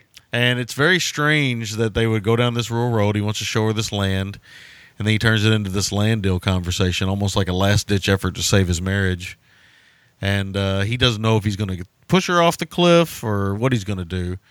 And it's kind of interesting that, you know, he may have had those plans. I think that's probably the most interesting thing for the film. He may have had those plans and those ideas, Yeah, but he basically decides against it, right? And then there's the accident. And now he's kind of forced into it, and he's like, you know what, this maybe isn't such a bad idea. Mm-hmm. And uh, this is the this is what I kind of wanted all along. Maybe this is the way to do it. So I found that very interesting because it's it's that moral dilemma, right? It's what film noir does really well. Like you know, um I you know one of the things I remember reading about this film back in the day was um, it's very similar to like a Blood Simple or something like that, but really. I don't know if it's similar to Blood Simple, but it is similar to a lot of film noir in that characters get them they make some bad decisions, they get themselves into a, a worse and worse situation, and uh, now they got to figure that out. But the reason why they get themselves in this bad situation is because they had a bad idea to begin with, and it just you know they it seemed like a good idea, but it was really a bad idea if you had any common sense or if you stood outside of it and looked at it. And he's desperate, you know. And desperation leads people to do silly and stupid things, and uh, that's what happens. Uh, you're right about the Hennessey character. He's almost, uh, man, he's almost too apple pie yeah, yeah. He really is. but but he he's fine. I like him, uh, you know, because he's such a likable guy. Uh, he does do the capital A acting thing, which it, it's, it's funny when you say that because what I th- started thinking to myself is at the very, you know, the last five minutes of the film or whatever, he's really playing downtrodden. I'm thinking, well, that's because he lost all of his energy because he threw all his acting chops out in the barn. he threw he threw everything he had at the wall, man, like spaghetti. He was, we'll see what Oh, yeah. sticks. it, it's interesting to me that uh, yeah, he's it, you know he's really depressed, and he's really not fighting at the end. And we should say like the last ten minutes of this movie, or maybe the last five minutes is better like it, are really kind of odd. Yeah, Uh, and the way the film ends is super odd. Uh, if if you're looking for the ending you're looking for, that's all I'll say. yeah. It definitely is. It definitely does not go the way you imagine. No, it does not at all. it does not at all. It's like, wait a minute, is this over? Yeah, yeah. Right. I mean, you know, we've all had that experience with movies. Uh, so if you've had that experience, be prepared. You're probably going to have that experience with this film. Film. Uh, Wait, wait, did I miss something? That's what I, that's what I felt like. You know, um, the um, I'm I'm looking at my notes. Uh, so, oh, Jesus, I can't even read my own writing. How bad is that? That's the worst. Yeah. uh oh yeah okay so there's the, the blah blah blah yeah uh-huh, I said that let's see characters okay uh, let's get back into it here you know the, but I think the issues I had, I liked all the characters in the movie. Like I said, I liked the Hennessey character, even though he was very cardboard cutout, uh, nice guy. Uh, I like the Fred character because he's a very complicated character. Uh, guy, guy on the edge, guy losing his mind, guy lo- just full of rage. Uh, I even like the the kind of uh, what we said was she comes off as cold, but she she obviously she's in a bad spot as well, right? She's in a part of her marriage where she don't want to be anymore. Yeah. Well, there's reasons. Yeah, she's made some bad decisions herself. You know, perhaps cheating on your husband isn't the answer. Perhaps divorce is the answer. But again, we're human beings. We make ill decisions, and she's made some bad ones. And she, there's a really good acting moment when he confronts her with the affair thing. I think she does a really good job of relaying that she's busted without you know getting too crazy. Like, I Yeah. mean, she she does a really good job of like, oh fuck, he's figured it out Yep. and uh, you know it, it, it's it's a nice moment, a really good acting moment. There's some there's some nice acting moments in the film. There is some overacting, some amateur acting in the movie, but there is definitely some nice moments too. The the uh, gas station attendant, he's kind of an interesting guy, and that I don't know if that's a Canadian thing, as you know, as much as an American influence on cinema though. That idea of the gas station in the middle of nowhere, I can tell you some of those gas stations, you know, in rural Kentucky, they don't exist anymore, but they did exist when I was a kid Oh yeah. and you know you could stop and somebody would have their uh you know they'd have like a little shop it'd be in the front of their house almost like a sunroom type thing and you could come in and you could get some you know it's basically the convenience stores before convenience stores really right and and uh especially in small towns or rural areas where there was no convenience stores it was really just mom and pop and they would sell the sell the stuff and there's a great funny moment where he says yeah you can have he goes i'll give you one of the candy bars they're stale as hell anyway and they laugh about it and stuff, which I thought was kind of funny. Because Dan Hennessey, the way he laughs, it's like he didn't expect that joke to come out of that guy's mouth. But I found it kind of interesting because it felt very American, uh, but it's clearly Canadian centric, and and uh, you know, obviously, there's no real big difference, right? North American film, you could say, but there is certainly uh, this kind of American sensibility to the movie, uh, and obviously Canadian tax shelter films. They're making films to sell in America, like most people do. You try to sell your films in America. Like right now, we try to sell our films in China, so we make these big budget, you know, big big films that you don't really need to understand that much. Is basically if you got the big action set pieces and stuff, you can sell them around the world. We've been doing that for years. It's not like it's anything new, but I found some of that kind of stuff interesting. Uh, uh, the uh, I like this is going to sound like a weird uh, a weird thing to bring up, but I like the cars in the movie because they look like cars these guys would own. Yeah. Yeah. Uh, So you know, usually in movies when it comes and they're and they're kind of car centric, they're usually one of them at least has a pretty nice car. Mm-hmm. Like yeah. no, Not so much. yeah, these are just economy cars. Uh, well, Yeah. for the time. You know, Well, like- yeah. Very much for the time. Uh, there's like an Oldsmobile and a Ford Torino, I think. And uh, it's like, yeah, that, I remember those days when everybody had the big giant steel monsters, and you know they got about eight miles to a gallon. yep. I had a few. yeah, yeah, yeah. So I, I appreciated that because I, I I thought you know usually you know one of them would probably have a pretty nice car.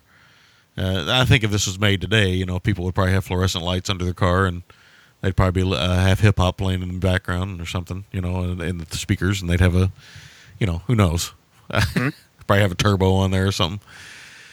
But I, I like those aspects of the movie.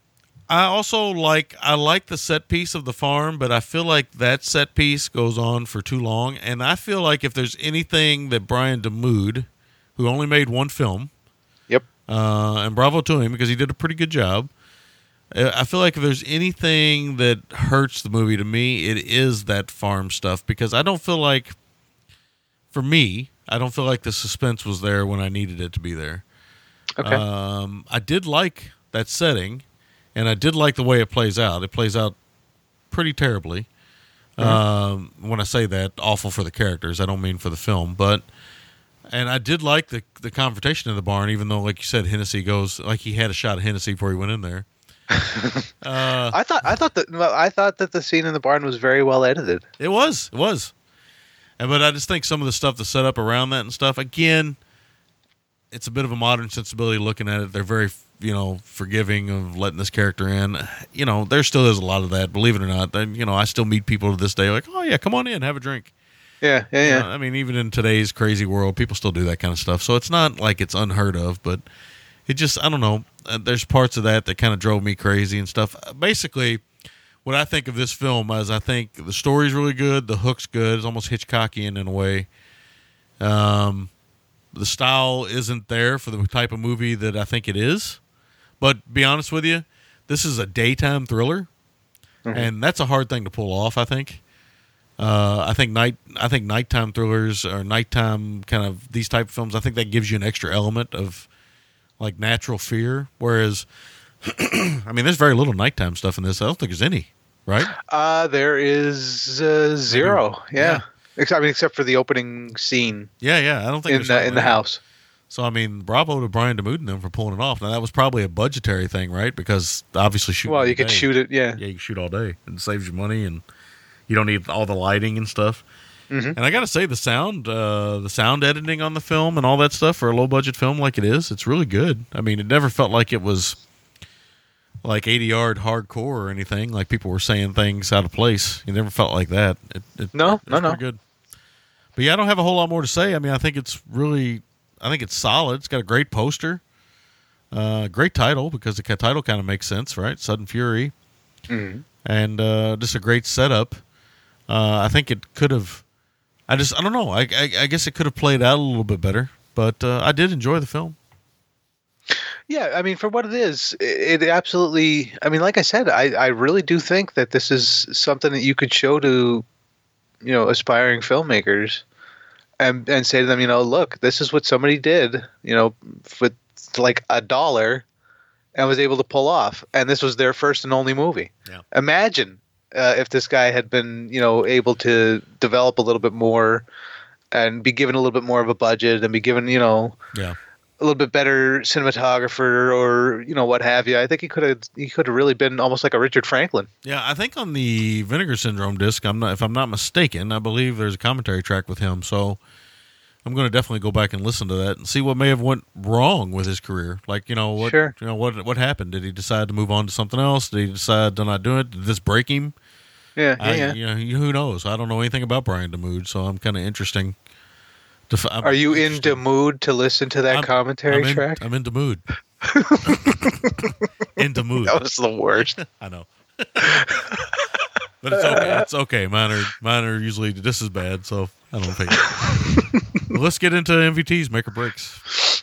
Alrighty. Um, MVT for me is going to be Damude. Uh, he shows some definite skills that, uh, you know, like I said, uh, just 10 seconds ago, sadly we never got to see develop. Um, Make or Breaks, the finale, uh, I thought that it was tense, well done, and unexpected. Um, and, I mean, yeah, aside from that last scene that just kind of labors and drags its way across the uh, the ultimate finish line.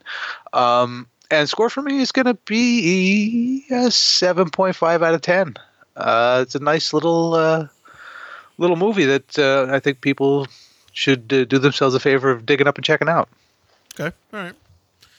Um, my make or break. I'm going to go with the um, the accident itself because it's a pivotal moment. Okay. and I kind of like the reactions of all the characters. I, I did like uh, that was my favorite Fred moment, as you can kind of see his uh his his gears are working at that point. They're grinding, right? Like he's trying to figure things out, and he doesn't know what exactly to do. And I kind of like how it leads to him kind of running up and uh, unhooking some wires on a car.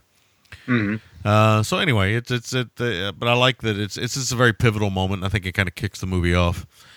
Uh, the MVT for me on this film, uh, I don't know, man. It's it's definitely not. I mean, the actors do a good job. I think it it's really the screenplay, probably, uh, because I think Okay. I think it's well written. I think the conversations feel real between Fred and his wife. Uh, I think the conversations between all the characters feel pretty significant and real. I don't. I never felt like anybody was writing for the movies, so to speak. Mm-hmm, mm-hmm. I mean, it's not the not in that Tarantino way, but I mean, I I just, I just never felt like the conversations were, you know, hey, I got an idea, I'd like to talk about this in a movie. you know, they weren't political or anything. They just felt like real conversations, but they weren't kind of hitting you over the head with them. So Yeah. and I kind of like that. And even the Fred moments uh, with his wife, I think that those moments, um, I think those play out very real, even though they could be they could easily have been very soap operish, right? I, I think they play out very real. I think his anger is bubbling, and then I think it's where you know where you're getting all the side glances, either that or she's got really bad gas in the car. Yeah, you never know. Yeah, you never know. I mean, a lot of beef jerky on the road. Yeah, yeah. That's always tricky. Um, but no, I mean, yeah, you, that rage is boiling underneath the whole time. I mean, you pretty much get that from the beginning, right? I mean, it's set up as you can tell Fred's a guy on the ropes, and uh, he's going to take it. You know, you take it one way or another. You can take it heartbroken and walk away, or you can take it the way Fred took it. I would recommend taking it heartbroken and walking away. Ah, yeah. Fred probably took it the wrong way. uh, and my score for the film, I'm a I'm a little bit lower than you. I don't know. Some of it just didn't play out for me the way I wanted it to, and maybe I need to rewatch it. But I gave it a six point seven five out of ten on Okay. the first watch through. I can maybe bump it up to a seven. It's not it's not a bad movie at all, and in no way, shape, or form. Considering all things considered, it is certainly not that. Um, it's entertaining. It's not super long. I think it's like an hour and a half, right? Ninety minutes Ah, yeah. Yeah. And uh, it plays out pretty well, and the flow's pretty good. Uh, there is some slow moments and some uh, some like like we said, amateur acting and stuff. But I think for for the most part, it's really a shame. I agree with you that we didn't get more stuff. That that Brian wasn't in the mood to make more movies. it's really it's really, really a shame that uh, that didn't happen. But no, it's a uh, you know I still think it's a very solid uh, B movie and one that. Uh, you know, I'm glad it, it, I, I, it's interesting. We always say this on the show, and I know it sounds kind of tiresome to say, but you know, when we started this show, a lot of these films weren't available even on DVD. Uh, Yeah. And uh, now here I am in a world where these films are coming out on HD releases and things like that, and maybe that's not a big deal to a lot of people. Uh, I'm still a physical media collector, so for me, it's nice to have these things in my library and to be able to go back and revisit them. And uh, something like Sudden Fury, it's really nice to have that kind of stuff and, and and you know say hey man this is a tax shelter film 75 guy made it and are you in the mood to watch it how many times can we hammer that home Oh, many. all right we're gonna take a short break and come back and talk about the changeling and see what kind of Damude mood that uh, George C. Scott was George C. in. Scott would be. yeah And, uh, what is this thing? we'll, we'll just wait for the George C. Scott's impersonations after the break. Oh, they've already started. We'll be back right after this. A one, a two, a one, two, three, four.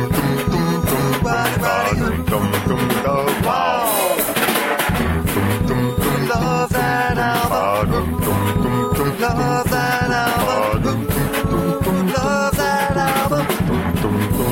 Hello, Tom Waits here.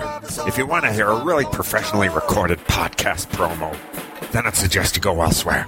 But if you want to listen to a podcast where there's a whole lot of interesting talk about favorite and great albums and what makes a songwriting so fantastic, then I'd suggest you listen to Love That Album, hosted by Mars. Now, if only he'd talk about one of my records. Whoa, whoa, whoa, Love That Album podcast, as endorsed by one out of five Tom Waits impersonators. You can get the podcast from iTunes searching for Love That Album, or you can get it from lovethatalbum.blogspot.com. Listen to this podcast, accept no imitation.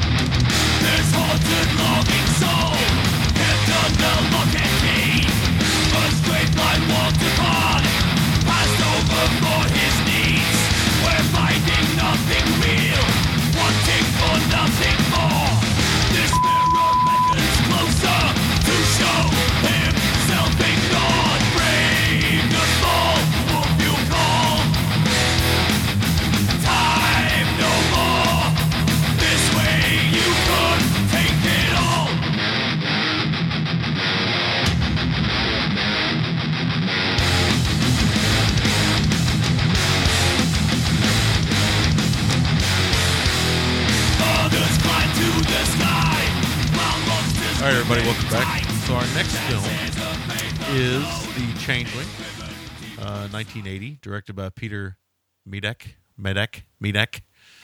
Uh, we'll just go with, uh, uh, you know, whatever. It is what it is. Uh, 1980, uh, like I said, uh, uh, starring George C. Scott, Trish Van Devere. Yeah. Just a fun name to say, Van Devere. Uh, Melvyn Douglas. Not a lot of big stars in the film, but uh, a lot of character actors, people that uh, usually like, oh, I know that guy from something. Uh, uh, so there's a lot of that going on. Uh, there's the one of these actors. I can't remember his name. I think it's Eric uh, Christmas, I believe. Yeah, he plays the old man. He plays the uh, um, one of the the uh, people at the séance. One of the the what do they call those guys? Those people? Uh, An empath or something. psych. Oh yeah, yeah, yeah, yeah, yeah, yeah. Empath. Yeah, the old guy. He uh he wa- I remember him as the uh, principal, I believe, in Porky's, who laughs his ass off at the Beulah ballbreaker because she grabs a penis Yeah, in the shower scene, and he thinks it's one of the funniest things that uh, we've we've all been there. we've all been there. Yeah, I was there just last night. Just the other day, the old glory hole. I don't know about you, but in today's era, ball Beulah ballbreaker would be arrested for uh, sexual harassment and assault. Oh yeah, yeah. Well, I think almost everybody in that movie probably would be. Yeah, So- back then it was just entertainment. Yeah. Back then it was it was all good fun. Oh, how times have changed. Uh, anyway, uh, so this film uh, got a bit of a reputation. Martin Scorsese at one point called it the scariest movie ever made, uh, or one of the scariest movies ever made. I think he said. Uh, again, another uh, Canadian tax shelter film. I believe the well, this one was shot in British Columbia, I believe, up in the Vancouver area. So um, we'll get into this one here a little bit. I guess I can lead on this one and do my let's see if I can get some George C. Scott impersonations in here, uh, maybe. well, so one of the things I love about George C. Scott, we've talked about him before. Uh, one of the things I love about him is uh, he's one of these guys. First of all, I think he's a great natural actor. I'm just going to say that out loud. I think he's one of these guys I could sit and watch uh, read a book, and I'd probably be entertained by the way he moves his eyebrows and the way he talks and the way he just kind of Oh, his face does everything. yeah yeah Even before you get to him talking. Oh, he's one of the great guy. He one of the great sires. You know, when I say that, one of the great people who can just take a breath and be like, you know, just Yep. he's just frustrated. You know, and Yeah, he's one of the great. some people can just do that shit. You don't, you can't explain it in movies. You really can't. I mean, Well, he's also he's also one of these guys who it's like guys like him, uh, Warren Oates, Lee Marvin, who I'm always thinking to myself in the back of my head whenever I watch them, I'm thinking to myself, you know, I always find it really interesting that these guys like if you met these guys, you might not necessarily think that, that their goal in life was to play dress up and pretend. yeah, Right? Yeah, yeah, yeah, yeah, Like that would be the last thing that you would imagine these guys doing yeah. if you met them in real life, and yet they are so good uh, at, at their craft. It's not even funny. Yeah, so I think you know, like you know, acting is a.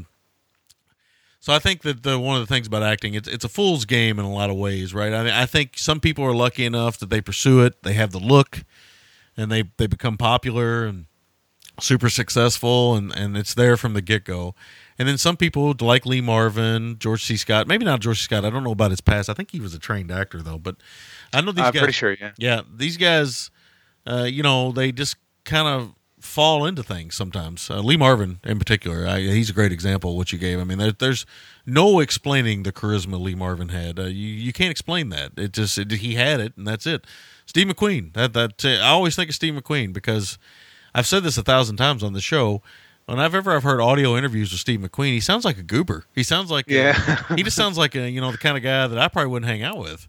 Yeah, Uh, yeah. You know, and just kind of like you know, he doesn't sound very interesting. But you put a put him in front of a camera and let him just kind of react to things going on around him, and there's something magical there. It doesn't make any sense, but it's Yeah. it's just there. well, and it's also then like we were saying, you know, you and I, I believe, off the air a little bit. There was that you know, it's sort of that that type of quality that we don't really see anymore, right? They Yeah. don't allow fellas like this to be leads in films. They don't. They don't. Yeah, they, these guys aren't film. I mean, you get it every now and then with like a Coen Brothers film, like when you know Fargo came out and you had William H Macy. And I thought, well, that's a brave choice. You know, William H Macy's not exactly a matinee idol, Mhm. and uh, then you you still see it every now and then. Sometimes, maybe in smaller films, but certainly Here and there, and then yeah, in like the smaller action sort of movies, you would see it. I yeah, think. yeah, yeah. You definitely don't see it in the big films anymore. They No, they they have to have a sellable face and they have to have names that and everybody has to be twenty years old. yeah. I get it. yeah I yeah. get it. or at least look like they're 20 years old even though they're probably like 42 so Yeah. like chris evans or something. I don't know how old chris evans is at this point but uh man he still looks young. Uh anyway let's get into it here a little bit. So Peter Medak uh he's directed a few things over the years.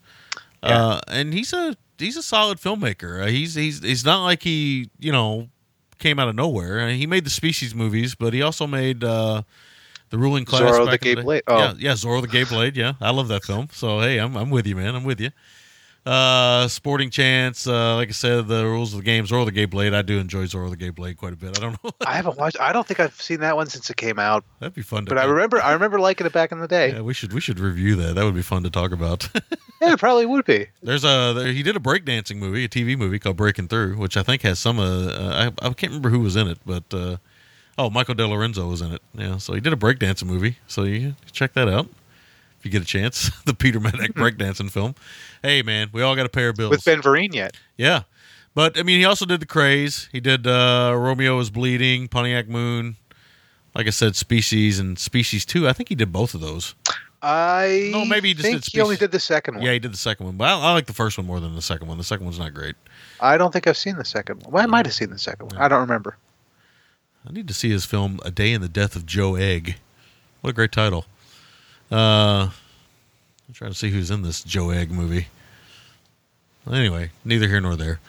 Alan Uh, Bates and Janet Suzman. Oh, nice, nice, Alan Bates. Anyway, uh, so this is basically a an opportunity to kind of make a ghost movie. Now, obviously, at this point uh, in the '70s, you've had The Exorcist, so a lot of people are kind of jumping on that bandwagon and that train and and trying to you know get a little you know trying to gleam a little bit of the Exorcist dollars. And uh, get and there's a little bit of that here, no doubt, right? I mean, uh, there's definitely some of that going on. I think uh, you know, casting George C. Scott is interesting. Like I said, he had an interesting career uh, in the late '70s, early '80s, where he was being billed as a lead. Uh, basically, a lot of it off of his uh, very well-known performances, Patton. Um, Yeah. which you know he rode that train as long as he could. Yeah. Uh, Well, it gave us the new Centurions, right?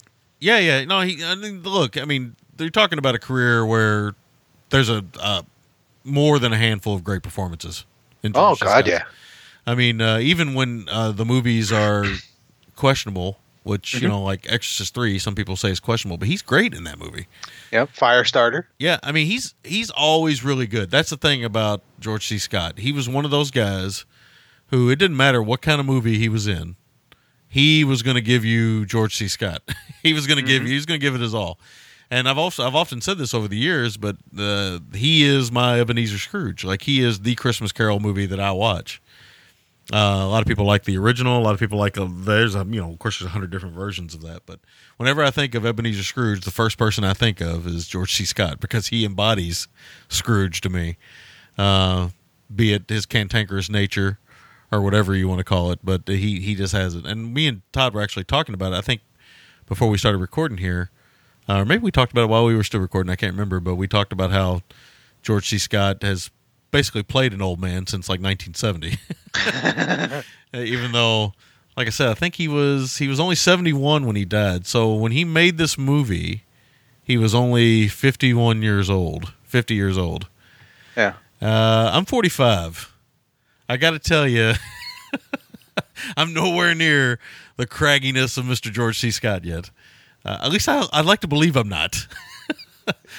so there you go. Uh, but I, you know, I think you know he he did hardcore before this, which I think is one of the great performances, by the way. Uh, even with the fake mustache um, and the wig, which is still one of the great moments uh, in cinema history.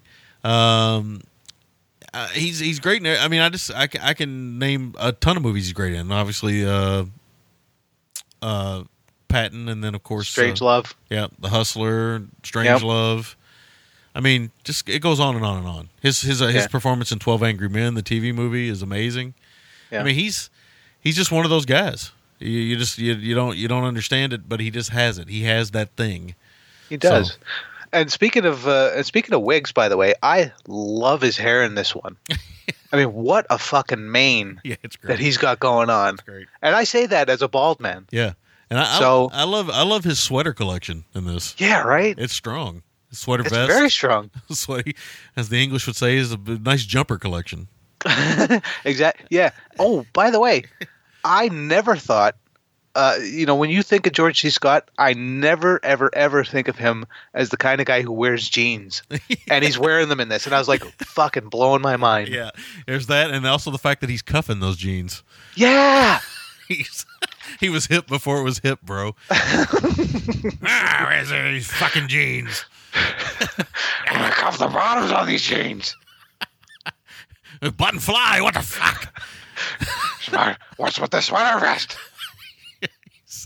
He's oh man, there's no George, there's nobody like George C. Scott. I, I often believe, you know, he died of a uh, abdominal aneurysm that burst, which is a very unfortunate way to go. Um, but I often wonder if he'd have had a heart attack anyway in time because his acting was always so intense. Yeah, yeah, yeah. So, anyway, let's get back to the movie. So the movie basically opens uh, snowy road, uh, phone booth in the middle of fucking nowhere. And when I, when I and when I say phone booth in the middle of fucking nowhere, you give me an you give me a better example off the top of your head of a phone booth in the middle of fucking nowhere than this movie. Jesus. Yeah, it's it's slightly isolated. he, he's like, I'm gonna go use the phone. I'm like, what? What the fuck? Where's the phone? Yeah. yeah, they're pushing the car, pushing the car. He's like, okay, a couple more feet, now stop. He's like, And he goes, he, he just wanders across the street to the fucking this just phone booth sitting there. no, it's like what the hell? Uh, so it's very odd, but of course, obviously, it's just a setup for what is truly a tragedy for the uh, George C. Scott character, Yeah. and uh, some stuff, you know, some tough stuff. And I have to wonder sometimes watching this film if that's not some of the stuff that uh, that uh, Scorsese was talking about, because I think the true horribleness or the true horror of this movie is the the grief of losing a child. Yes. well, that it is, and it's it's a pretty intense opening, right? Yeah, yeah. And this movie, to me, is all about grief. Yeah. Oh my God. Yeah. This is all about the ghosts that we live with. Uh, if we continue on and we've lost somebody that we truly cherish. Uh, George C. Scott's not. This is not a plot giveaway, but uh, he loses his wife and his uh, daughter in an accident. A terrible, terrible, terrible accident. Yeah, and they show it to you too. Yeah, they do, and uh, he has to live with that. And it, and in the in the story of the film, I think it's only like four or five, maybe six months after the accident that he moves into this, which is I got to say, ridiculous mansion that he's gonna go. He's go. From, he's gonna go from. Uh, he needs a place where he can work. I was like, I don't know if you need uh, three floors and uh, you know twenty five bedrooms to do that, but uh, Yeah. obviously he does. But this is one of those situations where they, I think they had a great house they could shoot the film in, and uh, you know it looked great. And I think they, you know, obviously, I, I guess they burned the house down. Maybe they built it for the show, movie. I don't know, um, but uh, obviously they just had this great set, and they could kind of build the film around that the, that house. And I think that's that's very important to the movie. The house is a character essentially. Because it has to be. It, it really does have to be a, a character for the movie because a lot of what's going to take place is going to depend on if you can buy everything taken care taken in this house. So the the real life haunted house. Uh, t- uh, so this was uh, oh maybe this isn't maybe no that, that, that- so evidently this is based on a quote unquote real story. Yeah, supposedly some Den- haunted house in Denver, Colorado. So this isn't that house. So I would assume that they they built that house because uh, as far as I know they burnt the house down. So Uh I don't I know. don't. You know, the, the funny thing is, I just read an interview with Medak about this film, and I cannot remember whether or not they bring it up at all about the house. Yeah. huh.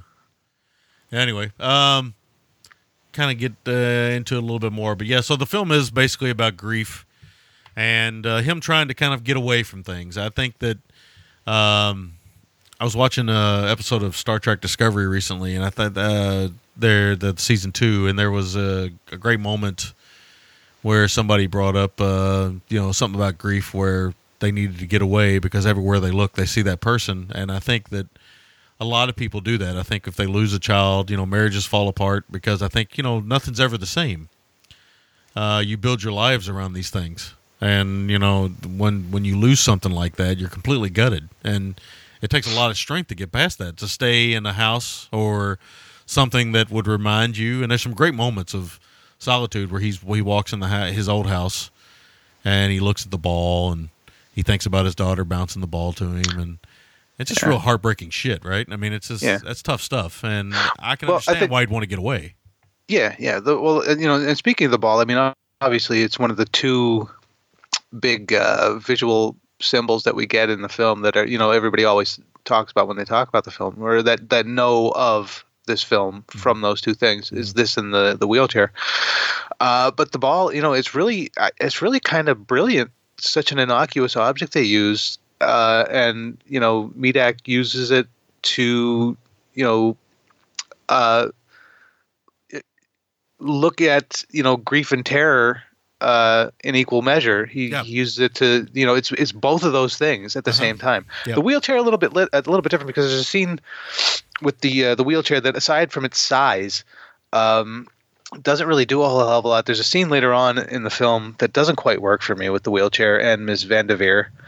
Um, oh yeah, yeah, yeah, yeah. That's you a, know, it, it- didn't. It, that didn't quite that's a true do it for me. I thought it was a little movie too- moment. uh, Yeah. for for what the rest of the film is. It doesn't. It's a little too on the nose. yeah, yeah, yeah, yeah. I agree with you. That's more of a horror movie moment where I think. the- Yeah, yeah. I agree with you. The ball is a symbol of grief, and it's a symbol of moving on.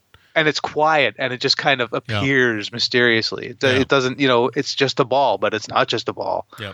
Well, I mean, I think one of the things you love about well, one of the things you love about balls. one of the things you know. Don't get me started. yeah, one of the things I love about Don't get me started. one of the things balls. the uh, that I love about the ball is is that uh, not only at one point is it a symbol of his grief and a symbol of his mem- memory and and maybe his misery too. I actually almost said misery, but but the the fact that at some point he tries to move on from the ball from he it's like he's going to close this chapter of his life Uh huh. and yet the ball just you know the, we're not having it you know uh, Yep. it's just it, it, it's interesting to me because it, uh, you know metaphorically he's not moved on and uh, that's i think again is how the movie is trying to be played up to a point up into the like I, I agree with you the wheelchair moment once the wheelchair Yeah. moment comes it's it's obviously full on supernatural at that point Eh, not that it wasn't before but it's just that i feel like a lot of it could have been played the other way, which is did the whole thing take place in his head up until the seance and the wheelchair, really? Yeah. Well, that I also think is, you know, talking about metaphors, you know, the, the reason for the giant house, right? I think it's, you know, it's a metaphor for, you know, this the Scott's character to explore his grief. Yeah. Uh, as well as this mystery that he starts to get into uh, with the ghost. Yep, yep. You know, he's kind of it's it's almost like you know the house is like his head. He's he's kind of wandering through it. He's going through different rooms. He find you know, so he, he kind of just finds his way through this thing. Yep. Uh, and it, it, I think you know it's funny watching this movie recently. I don't think there's a lot, but there is some similarity between this and uh, Hereditary. Uh, I, at least I got some sense of because Hereditary is also about guilt, right, and about uh, grief, and uh, you know you feel a little bit of that in Hereditary as well. So I have to believe that Ari Aster uh, is very aware of the Changeling. I have to believe. that. Uh, yeah, that and the haunting, yeah, Yeah, yeah, and yeah. and most of Roman Polanski's early work, yeah. Yes, yes, yes. Uh, the only difference being, yeah, there, there's a taste of Rosemary's Baby or maybe witchcraft, obviously in Hereditary, but Mm-hmm, not um, not here. This isn't about that at all. But definitely the grief part, you can feel that throughout the movie. People making ill decisions based on grief, all that kind of stuff, guilt, things like that. I mean, Scott probably feels guilty because they pushed the car off at that particular moment to go use the phone, the isolated phone. It's all these things. So um, his over his whenever he's over the top, it's always a joy to behold. Uh, he doesn't really go full tilt George C. Scott too often in this. He does a little bit, but not. No, he keeps it mostly under wraps. Yeah, he keeps it kind of quiet. He, he's like I said, he he really is pretty subdued and obviously living through his grief. I think there's a great moment where he's uh, laying in bed crying. Uh, Yeah. because I think that's that's the reality of grief. I think there's a long period of you know you think you're doing well, and then sometimes the emotion can come back and hit you months, if not years later, uh, from the pure shock that you've went through and the loss you've had. Uh, I remember when I lost my father, I didn't get along with my father at all. And I was a bit shocked when I lost him. He was only 49 when he died. And I was a bit shocked when I lost him, but I wasn't emotional at all. I was like, oh, this is kind of weird. I thought you're supposed to cry when you lose a parent and Mhm. stuff like that. And then about four or five months later, it just kind of hit me out of nowhere. That kind of burden, that kind of heavy guilt, you know, just kind of hit. It kind of hit me, and uh, it was pretty brutal uh, to the point where I couldn't work. I couldn't do anything for about a week. It just was. It was tough, and uh, it's unexplainable. It's a human condition. You can't really explain it. So it, you know, it. I, I like that moment. I like that moment a lot. The, the reason why I bring that up is I've seen some criticism that they that some people have said that's you know Scott doing his overacting thing. I don't think so. I think he. Oh no, I don't think so at all. I think uh, pure grief and pure heartbreak. I think none of us could say that uh, when we have a really good cry like that, that any of us are putting on our prettiest face. And George C. Scott already doesn't have the prettiest face. So, so you know, I mean, he's got that great nose. You know. Yep. It's just a shame that the Coen brothers never got to work with George C. Scott. That's all I'll say. Yeah, it really is. It really is. It's one of those forgot or just lost, uh, you know, hopes. You know that it ever could have happened. I can imagine that he would have been amazing in Coen brother movies. Like they would have probably recast him over and over again. he would have been their uh, their Emmet Walsh. Yeah. So there's a lot of great moments in the film. I think the film. I think one of the things I remember most from this movie, the times I saw it when I was younger, was the score and the music and the way the music plays. And George C. Scott does a really good job. I don't know if he's a trained pianist or not, but he does a really good job of looking like a trained pianist. Uh, I believe he just practiced to uh, to get that uh, to get that look Yeah, he going. does a really good job. It's not easy to Oh, yeah. do. I mean, I bought it uh, to the point to where I Googled it. I was like, hey, you know, does George Scott play piano? but uh, no, he does a he does a good job uh, being this kind of music uh, theorist, I guess, basically a professor. Mm-hmm. Um, and I like the f- music in the film. I think it's very subtle. I think it, it works well. I Well- think the atmosphere of the house with the music helps completely. Well, yeah, Ken uh, Wannberg did the score, Mm-hmm. uh, and I think it's great. I think it's you know eerie and melancholy, Mm-hmm. Yep. Uh, but then it kind of ramps up a little bit when it needs to. It's you know it's it's really just you know very well suited to the uh, the tone of the film, and you know works very well with each scene as they it progresses. Yeah, it doesn't. It never goes. It does what a, it does what a good score should do. Yeah, it never goes over the top, right? Like Yeah, it never yeah. goes, you know, full blown over the top. Oh man, I just saw that Giancarlo Esposito is an extra in this film. Uh, Good but lord. I didn't see him anywhere. I need. I might have to go back and look at that. Yeah, I don't remember him at all. uh, interesting. Must be a very early uh, extra role for him.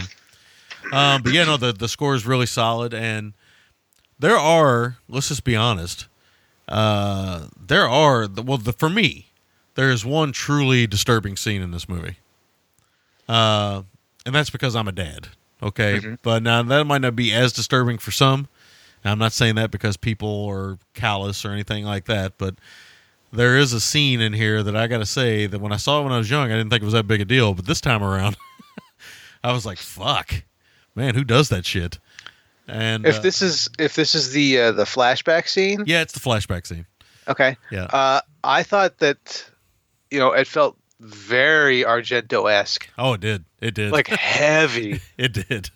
it totally did. It totally did. The only thing that was missing was like a doll in the corner or something. Yeah, right. That's exactly what I was thinking. I'm like, where's the little fucked up doll that like you know? Yeah. yeah.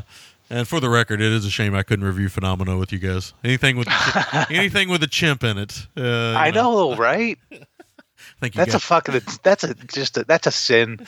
it is a sin. I have to be in for the chimp reviews. But uh, no, that, that, that is a very disturbing scene. I guess if the, for me, if there's any fallback to the changeling, uh, for me, the movie is a bit plotting at times, and I don't love. And I and I I really hate to say this because sometimes I buy this, sometimes I don't. But I didn't really buy the amateur sleuthness Yes. of our okay. leads of our leads in this as much. And Yeah. it, it kind of it got to a point to where it was like, okay, come on, you guys are getting really hardcore into it and stuff, you know, call somebody or something because I have a hard time believing you guys are figuring this out. Well, yeah, I mean, it, it becomes a slightly different film once the senator becomes an active character in it. Yes, yes, it does. It becomes more of a mystery, uh, like a procedural kind of thing. And yeah, at that point for me, it starts to lose steam. It does. It does. I agree. It does. And uh, I think at that point, you know, once he confronts the senator and Exactly. We have all this it just all it just also it just starts to become it just is it completely away from uh what you think it's supposed to be. yeah, well, it gets away from the grief. I think it gets away from Well, yeah. all the all the things that George C. Scott's working through. At that point, it becomes a thriller. It doesn't become a film about a man who's lost his wife and child. And I think for the first you know hour, it's a movie about grief. And- Although I'm sure, I'm sure, uh, guys like Medak would argue that that is how he's he's working his way through it, right? Sure, sure. I, I, and I and I could even sit here and we could talk about that. And I'm sure And it's and, uh, it's a legit it's a legit excuse. Yeah. It just doesn't quite work here in the film. it doesn't. It doesn't. And that's what I didn't recall on this rewatch. That was what I was kind of surprised by. I was surprised about how much like the last third or maybe close to the Oh, last it's at least it was like a murder mystery. Yeah. than it more than it is uh, the movie about grief because I remembered it being more about the grief. But I guess that w- I would have because that's where the to me that's where the power of the movie is. The power of the movie is all in George C. Scott dealing with these demons, be they real or demons in his head, and living this kind of solitary lifestyle and trying to get past these things.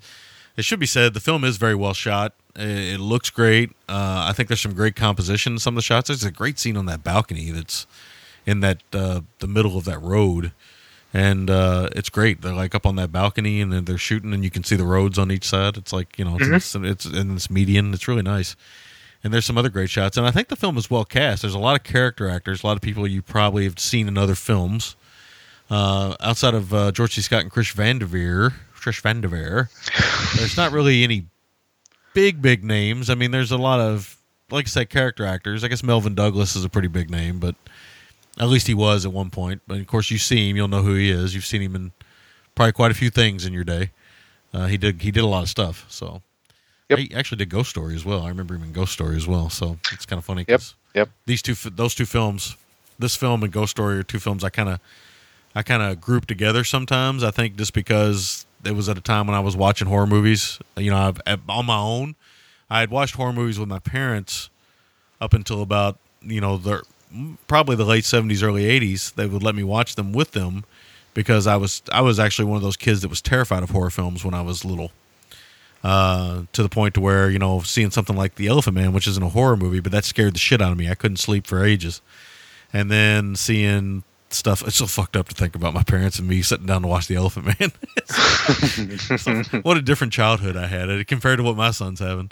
And then, um, you know, stuff like so I saw The Shining, you know, a year after it came out, and I saw, you know, because we were very early VCR adopters and and very early with cable television, so I saw these films close to their theatrical run, and some of these things really fucking traumatized me, so such as American Werewolf in London, The Shining, Elephant Man. These films, Exorcist, traumatized me quite a bit uh, these films really kind of bit into me. But by the time 81, 82 rolls around, 1980, probably right, 80 roughly, I'm starting to get to be, you know, eight, nine years old. I'm starting to want to, like my son, I'm starting to get a little bit of independence, right? I'm starting to want to kind of branch out in my own thing a little bit. So my mom and dad hated horror films. They would watch these films with me because I would ask them to, but they hated horror films. Uh, well, my mom didn't, but my dad certainly did. And uh, so I would be like, well, fuck it. Then every time we go to the video store, I'm renting fucking horror movies. That's all I'm getting is horror movies. and I became a total horror nut from like 1980 and well into the late 80s, right? Um, my dad would watch action movies and stuff with me, but he didn't really watch much. He was more of a comedy kind of guy. I don't know. That's very odd. My dad was such a dark person. Yeah. Maybe that's why. Maybe that's why he liked comedy so much because he was always so fucking miserable. But anyway, Possibly. it is. You know, it's possible. You know, you you kind of. I guess my life was pretty good. I guess because I always liked the horrible stuff. I mean, I've heard I've heard stories and I've read psychology things about it over the years that sometimes when you're attracted to dark things, it's because you feel safety in your life. I, I would mm-hmm. argue that I did not, but I, I I was always attracted to dark things. So. Anyway, that's neither here nor there. A little Sammy biography action there. No chimpanzees back then. That didn't come till much later. Damn it. no chimpanzees with disposable razors in the house. Uh, but yeah, so that, that so that's my thoughts on Changeling. I, I I agree. The movie does have. I can see in 1980 how this movie would be scary, but I think that again, I think the real fear of this movie is in loss and in that truly terrible moment because what what transpires in the beginning of this movie really had my brain working on what would I do? I mean, Jesus Christ! I mean, I my whole life would be over. For all Yeah. intents and purposes, everything that I love would be gone. I would not have any interest in anything. Uh, I would have to change who I am, what I am, and I feel like George C. Scott. We're seeing him starting to go through that. Obviously, he still has his work, but it seems like everything else that he once was is gone now. And I think that's some of the most powerful acting in the movie. Some of the most powerful acting in the movie is just those quiet moments where he's sitting there and just kind of thinking back. And even if you don't get a flashback, I think a lot of it is worn on his face. And again, that, that comes down to the fact that George C. Scott is really was one of the great American actors. I mean, he really was. I mean, I'd put him up there with shit, man. I'd put him up there with some of the greatest of all time. I mean, he really was that fucking good. And there's there's no explaining uh, why outside the fact that he was just a natural talent that was unbelievable. I can never see him as the as the 50 year old action star. I can never see him as the Charles Bronson or the Liam Neeson or the Lee Marvin or anything like that. But I, I think he, the other side of that coin, he was always the very strong leading man, very serious actor, but was able to do more with a look or a lot with a look that uh, was kind of unexplainable. That you know, he didn't have like that Henry Fonda. I always think of Henry Fonda because first of all, your your photo is up on my computer the whole time. talk of uh, Henry Fonda from Once Upon a Time in the West. But I always think of that story of Henry Fonda from that Once Upon a Time in the West thing that he was cast and Leone's like, you know, we're going to make you the bad guy. And he's like, you know, should I wear contacts or something? And he's like, no, the, the point is you have these beautiful blue eyes and I want to focus on those beautiful blue eyes. And Yep. the whole that whole movie, right? Once Upon a Time in the West, which we've never reviewed on the show, that whole movie is about faces. Yep. Uh, like oh a- my god, yeah. Like a lot of Leone's work, is like everything's in the face, Mhm, and uh, you know those blue eyes because blue is such a soothing color. The fact that Fonda is such a bad person in that movie makes those blue eyes that much more powerful. And I just think of Scott, you know, the way he just raises that one eyebrow. He's got that look where that one eyebrow always kind of jumps up a little bit. Mm-hmm. And that furrowed brow is just, it's an amazing piece of acting that you can't teach that. That you, just- you either have that or you don't. And he had it. So that's my thoughts on the changeling. I'll give it over to you, man. Alrighty. Uh, so, yeah, like we said, uh, the opening it starts off with um, obviously, uh, like I said, pretty intense opening.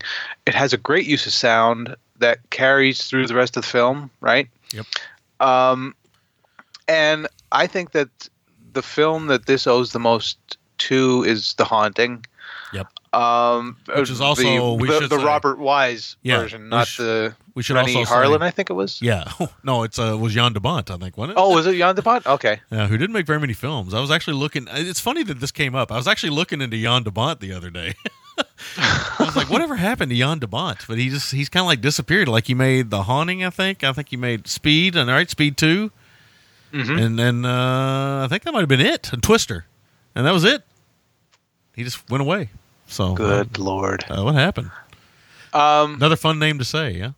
yeah, right. But I think that uh, you bring up the haunting, the Robert Wise picture. I think that uh, that's also on Scorsese's uh, back at the time top eleven scariest movies ever made. Oh, I don't doubt that at all. Yeah, Uh, and I- and I think it should be. I think The Haunting is a great film. Yep. Um. But you know, it goes back to the whole thing of you know, there's the uh, the old lady who says to George C. Scott, you know, the house doesn't want people, but that's exactly what it does want, right? Um, and you know, the film plays its haunting as at least you know quasi malevolent to begin with, when it's it's probably far more accurate to what we think of when we think of hauntings, which would be unfinished business. yes, Uh, and that's how I can kind of excuse the part where he becomes more sleuth-like, uh, because it's for a purpose. But at the same time, it doesn't really excuse how it decelerates the film. Uh, um, and and you know kind of takes away, like we've been saying, from what its its focus really should have been, uh, more of up through the ending. Um, I think it does. The film does a marvelous job building its story. Uh, it takes its time for the most part. Uh, it's well paced and compelling. Um, there's a great seance scene, kind of like the one in the Manitou, for a little callback there. Uh, you know, and I think that that scene is just fantastic. Um, what is it about seance scenes that, that they always seem to be like the standouts uh, in in films like these? You know, yeah, yeah, yeah. um, and you know with that uh, that automatic writing that the woman's doing, So- and she's going through that. Yeah, yeah, that that's crazy. th- I like that. But uh, what I want to say, I'm sorry, I have to chime in and break you up a little bit, but I want to say one of the funny, scary, the funniest, scariest things about the uh, seance scene to me is the after effect, that reel to reel moment. Yeah, That- exactly. that shit's that's my spooky, exact man. note. Is that Yeah. great moment afterward when Scott drops his cigarette. Yeah, that's some spooky shit there, man. Yeah, right, Yeah. dude. That fucking worked for me in spades. Yeah. Um, So we should say, let me let me get these out here real quick since I keep bringing it up. But here's Scorsese's top eleven. Let's go ahead and just throw these out there real quick, okay? Sure. Okay. We'll go. We'll go ten to one. At least in uh, Okay. at, least, at least the way I'm reading it. Uh, Psycho, uh, eleven to one. We'll, we'll go not ten to one. Psycho, The Innocents, uh, Night of the Demon, uh, The Exorcist, The Shining, The Changeling. That's right there in the middle. Dead of Night. That's, Okay. an, that's an interesting one there. Uh, the Entity, which I believe is that. That's the, the Barbara Hershey one. yeah, I think he loves that movie. Really? The maybe not. I'm gonna check that. The Uninvited. Uh, Okay. The Isle of the Dead. That'd be the the uh, the Milan Uh, or not? Uh, no, what the hell was his name? Uh, Lewis, Um, that's a Lewis Allen film. Uh, that's from 1944. A lot of his, a lot of his Yeah. are you know from 40s and 50s and 60s. So obviously they would be, because I think horror films have more of an effect on you when you're young, right? Uh, Isle of the Dead, a Val Lewton film, and then The Haunting is number one. I'm gonna look up see. I'm gonna check on the entity here. He is a big proponent of the yeah yeah yeah. It's the Barbara Hershey one. He is a big proponent of that film. Huh. Which you know, take it or leave it. I don't know if we reviewed it or not. I feel like we did. Uh, I don't. If it was, it wasn't with me because I've never seen it. Yeah. Oh, it's fucked up. Oh, I don't doubt that. it's fucked up. You need to check it out. I've seen enough scenes to, uh, and you know the ones I'm talking about. oh yeah, I do. Uh, I love me some Barbara Hershey. Let me tell you something. That Hershey Highway. Hey. that's sluice gate. no, uh, sorry, I didn't mean to derail you. Go ahead. That's that's perfectly all right. I'm, che- I'm Um, gonna check and see now if we reviewed the entity. I feel like we have. I feel like you have too, but like I said, it, it ain't springing to my head. Um, you know, and then Medak, of course, being a, a professional, uh, uses a point of view camera to transition us between the spirit and physical worlds uh, very well. You know, every time that he uh, he shows it, you know where you're going with it. You're kind of like going in between, uh, going in between those two places. Um, the I mean, I really don't have too much else to, to offer. I think we've pretty much covered a vast majority of of, uh, of what this film really does and how it does it and how well it does it. Uh, the big finale then happens, and you know, for me, I, I thought that it goes a little bit too big, um, but it also ultimately resolves quite nicely. Um, I don't know. Yeah, I mean, it, it's this is one of those films where uh, you know, as the the end titles are rolling, you're sitting there thinking to yourself, you know, how the hell would you explain this to the cops? In any way that you wouldn't, you know, be Yeah. doing time or paying massive fucking fines. Right? Yeah, like these these films always end and, and they're like, oh well, you know, the threat's over. Well, the threat ain't over because guess what? You still got to deal with the insurance guy. You still got to deal with the fucking the popo. I mean, come on. Yeah, yeah, yeah. Yeah, I- you know, as an adult, and this is and this is obviously the perspective of a 45 year old man, right? Yeah, this- so yeah, this, this is this is our adult perspective. I agree. Yes, yes, I agree. Oh, My thought is too, man. My thought, be- my thoughts are too. I was thinking, I think, man, you lost a really nice reel-to-reel recorder and a nice piano. Yeah, right. the fuck. Hope your insurance So- claims that. Yeah, I didn't.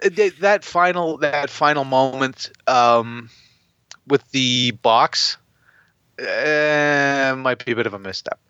Um, and at, at this at this film, actually, I think you know, yeah, I think it does make uh, plenty of missteps in its second half, as we've been kind of. yeah, I'm not a fan of the uh, music box.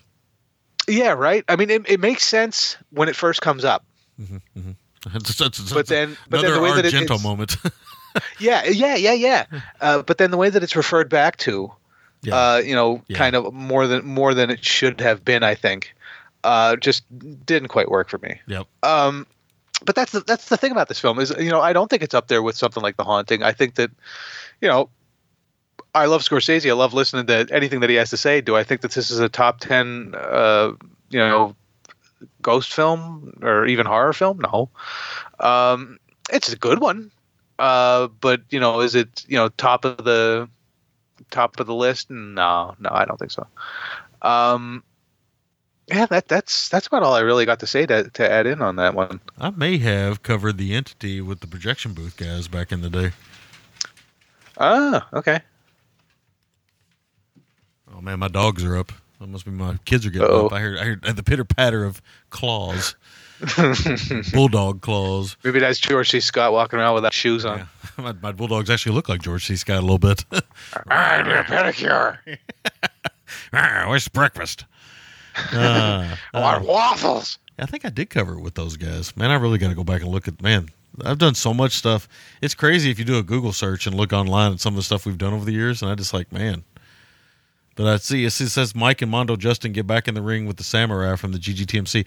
That might have been actually. I might not have covered it with them. I might have just got back into when before Mike and uh, Mondo kind of went their separate ways. I kind of got in. Uh, I think I did two parts on the Last Action Hero, which they totally disagreed on, and I was kind of the guy in the middle.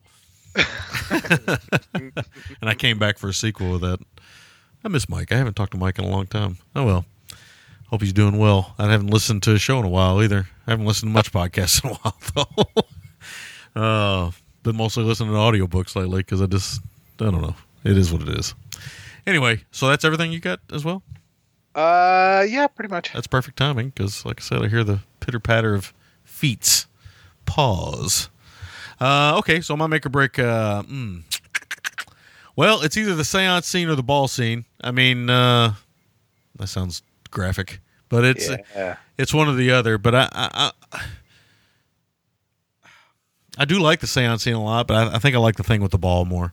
But the thing, the, the difference is though, the seance scene can be, the, it kind of goes against the make or break moment, really, in a way, because the seance scene is is all in one moment, so that makes more sense as a make or break. But the ball scene kind of cuts to a couple different moments. Which, by the way, nobody stops on a bridge and puts their hazard lights on on a main highway. I mean, maybe they did in 1978, 79, but you do that nowadays, you're going to get killed. Oh yeah. Jesus. I remember thinking he just pulls over, you know, no, but no big deal. Anyway, um, uh, I'm gonna go with the ball scene though because I kind of like that. I know it's a couple scenes meshed together, but it's a nice little sequence if that makes sense. Uh, and honestly, I'd be if that was me at that moment, I'd be, yep, I'm moving. yeah, I'm out of here. Gone. Yikes. Whew. I'd be done right then and there. I probably would have been done, though, honestly, if I found the hidden room with the old wheelchair in it and everything in it as well. I'd probably be like, you know what? I'm not really a supernatural guy, but this is a little too much. uh, he really tears the hell out of them bookshelves and stuff, too, by the way. Yeah. Um, my MVT, I think I'm gonna give it to Medak. Medak. Medak. I'm gonna give it to Peter Medak. I like George C. Scott a lot in the movie. Certainly, he's the centerpiece of the movie in a lot of ways. But I think Medak makes a pretty solid film here, uh, except for the fact that it turns into a bit more of a thriller than I would like, and that's just a personal thing. But um, it's good to know I'm not the only person that thinks that. Um, but I, I think it's a very solidly well-made movie with a great story, and the way it deals with grief is really fantastic. And that's that's the stuff. I, so I give Medak uh, credit for that. Uh, my score for the film seven point five out of ten. I think it's very solid. Uh, but going back and watching it, if you'd have asked me to, to review this off the top of my head, I hadn't seen this in ten plus years. But if you'd have asked me to review this off the top of my head before I rewatched it, I probably would have been more in the eight territory because I remember really liking it. But looking back at it with a critical eye, like I said, the last third or so, it just it really was hard for me to buy a lot of the stuff that was going on at that point. This kind of Sherlock Holmesian kind of behavior. It got a little weird. Yeah. And it, it, look, that happens in a lot of movies. Okay, that's not that's not just special to this movie, but I gotta say, usually it's handled a little bit more less clumsy than this. it just felt a little clumsy. But that's my thoughts on the Changeling. All right, cool. Uh, make or break, and you know, make or break and MVT here are, you know, pretty much you've already touched on them, but I'm in the exact opposite from you. Uh, make or break for me is the seance scene, uh, as I indicated before. It's just a absolutely, it's really um, involving uh, scene to go through. And the way that it builds and intensifies, and then that quiet moment afterwards uh, with Scott and the real real that just it's it is bone chilling.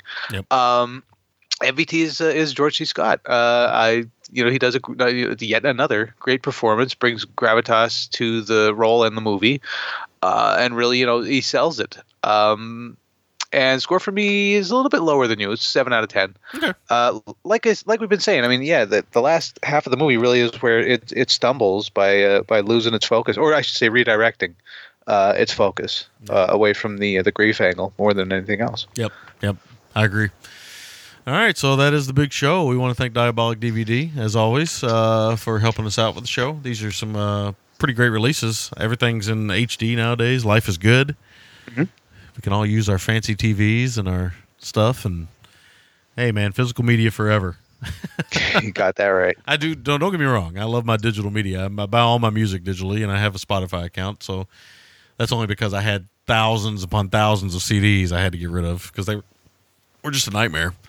Um, but some of my physical media I'll never get rid of, such as books and stuff. Which I'm sitting in a room full of all that shit now. so, that's the podcast room. All the room where everything goes to gather dust.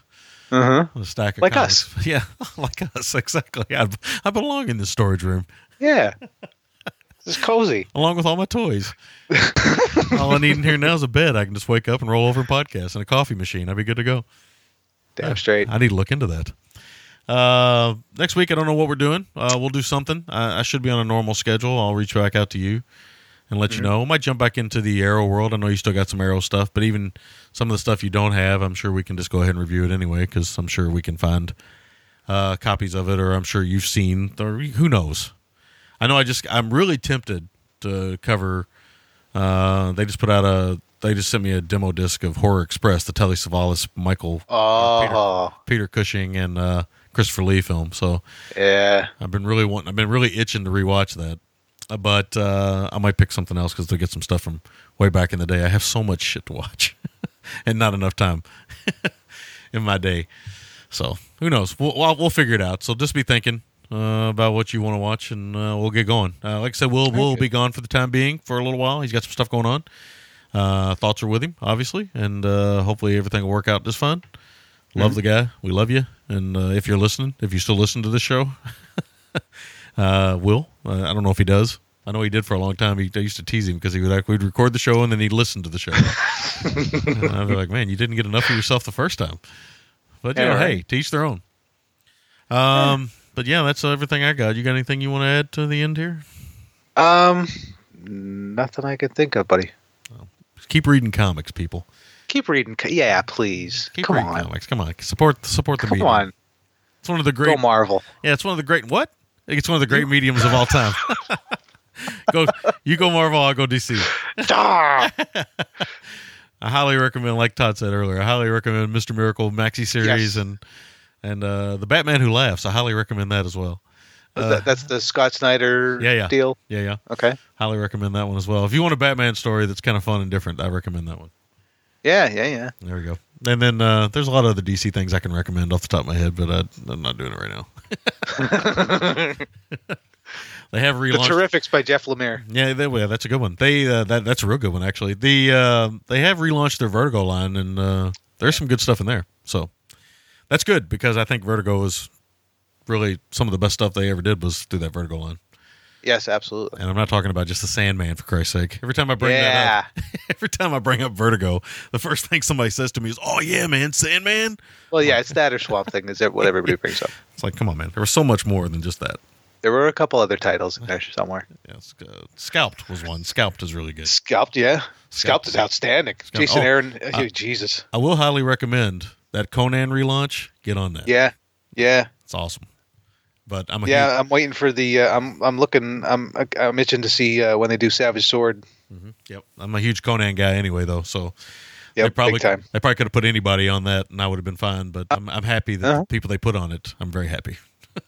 Yes, and I second that 100%. That's good stuff. So that's been the GGTMC Comic Cast. Yes. We'll be back next week with some more films. Until then, I will say adios. Adios. Thanks for listening. You can find the gentleman at ggtmc.com and you can email the gentleman at midnitecinema at gmail.com.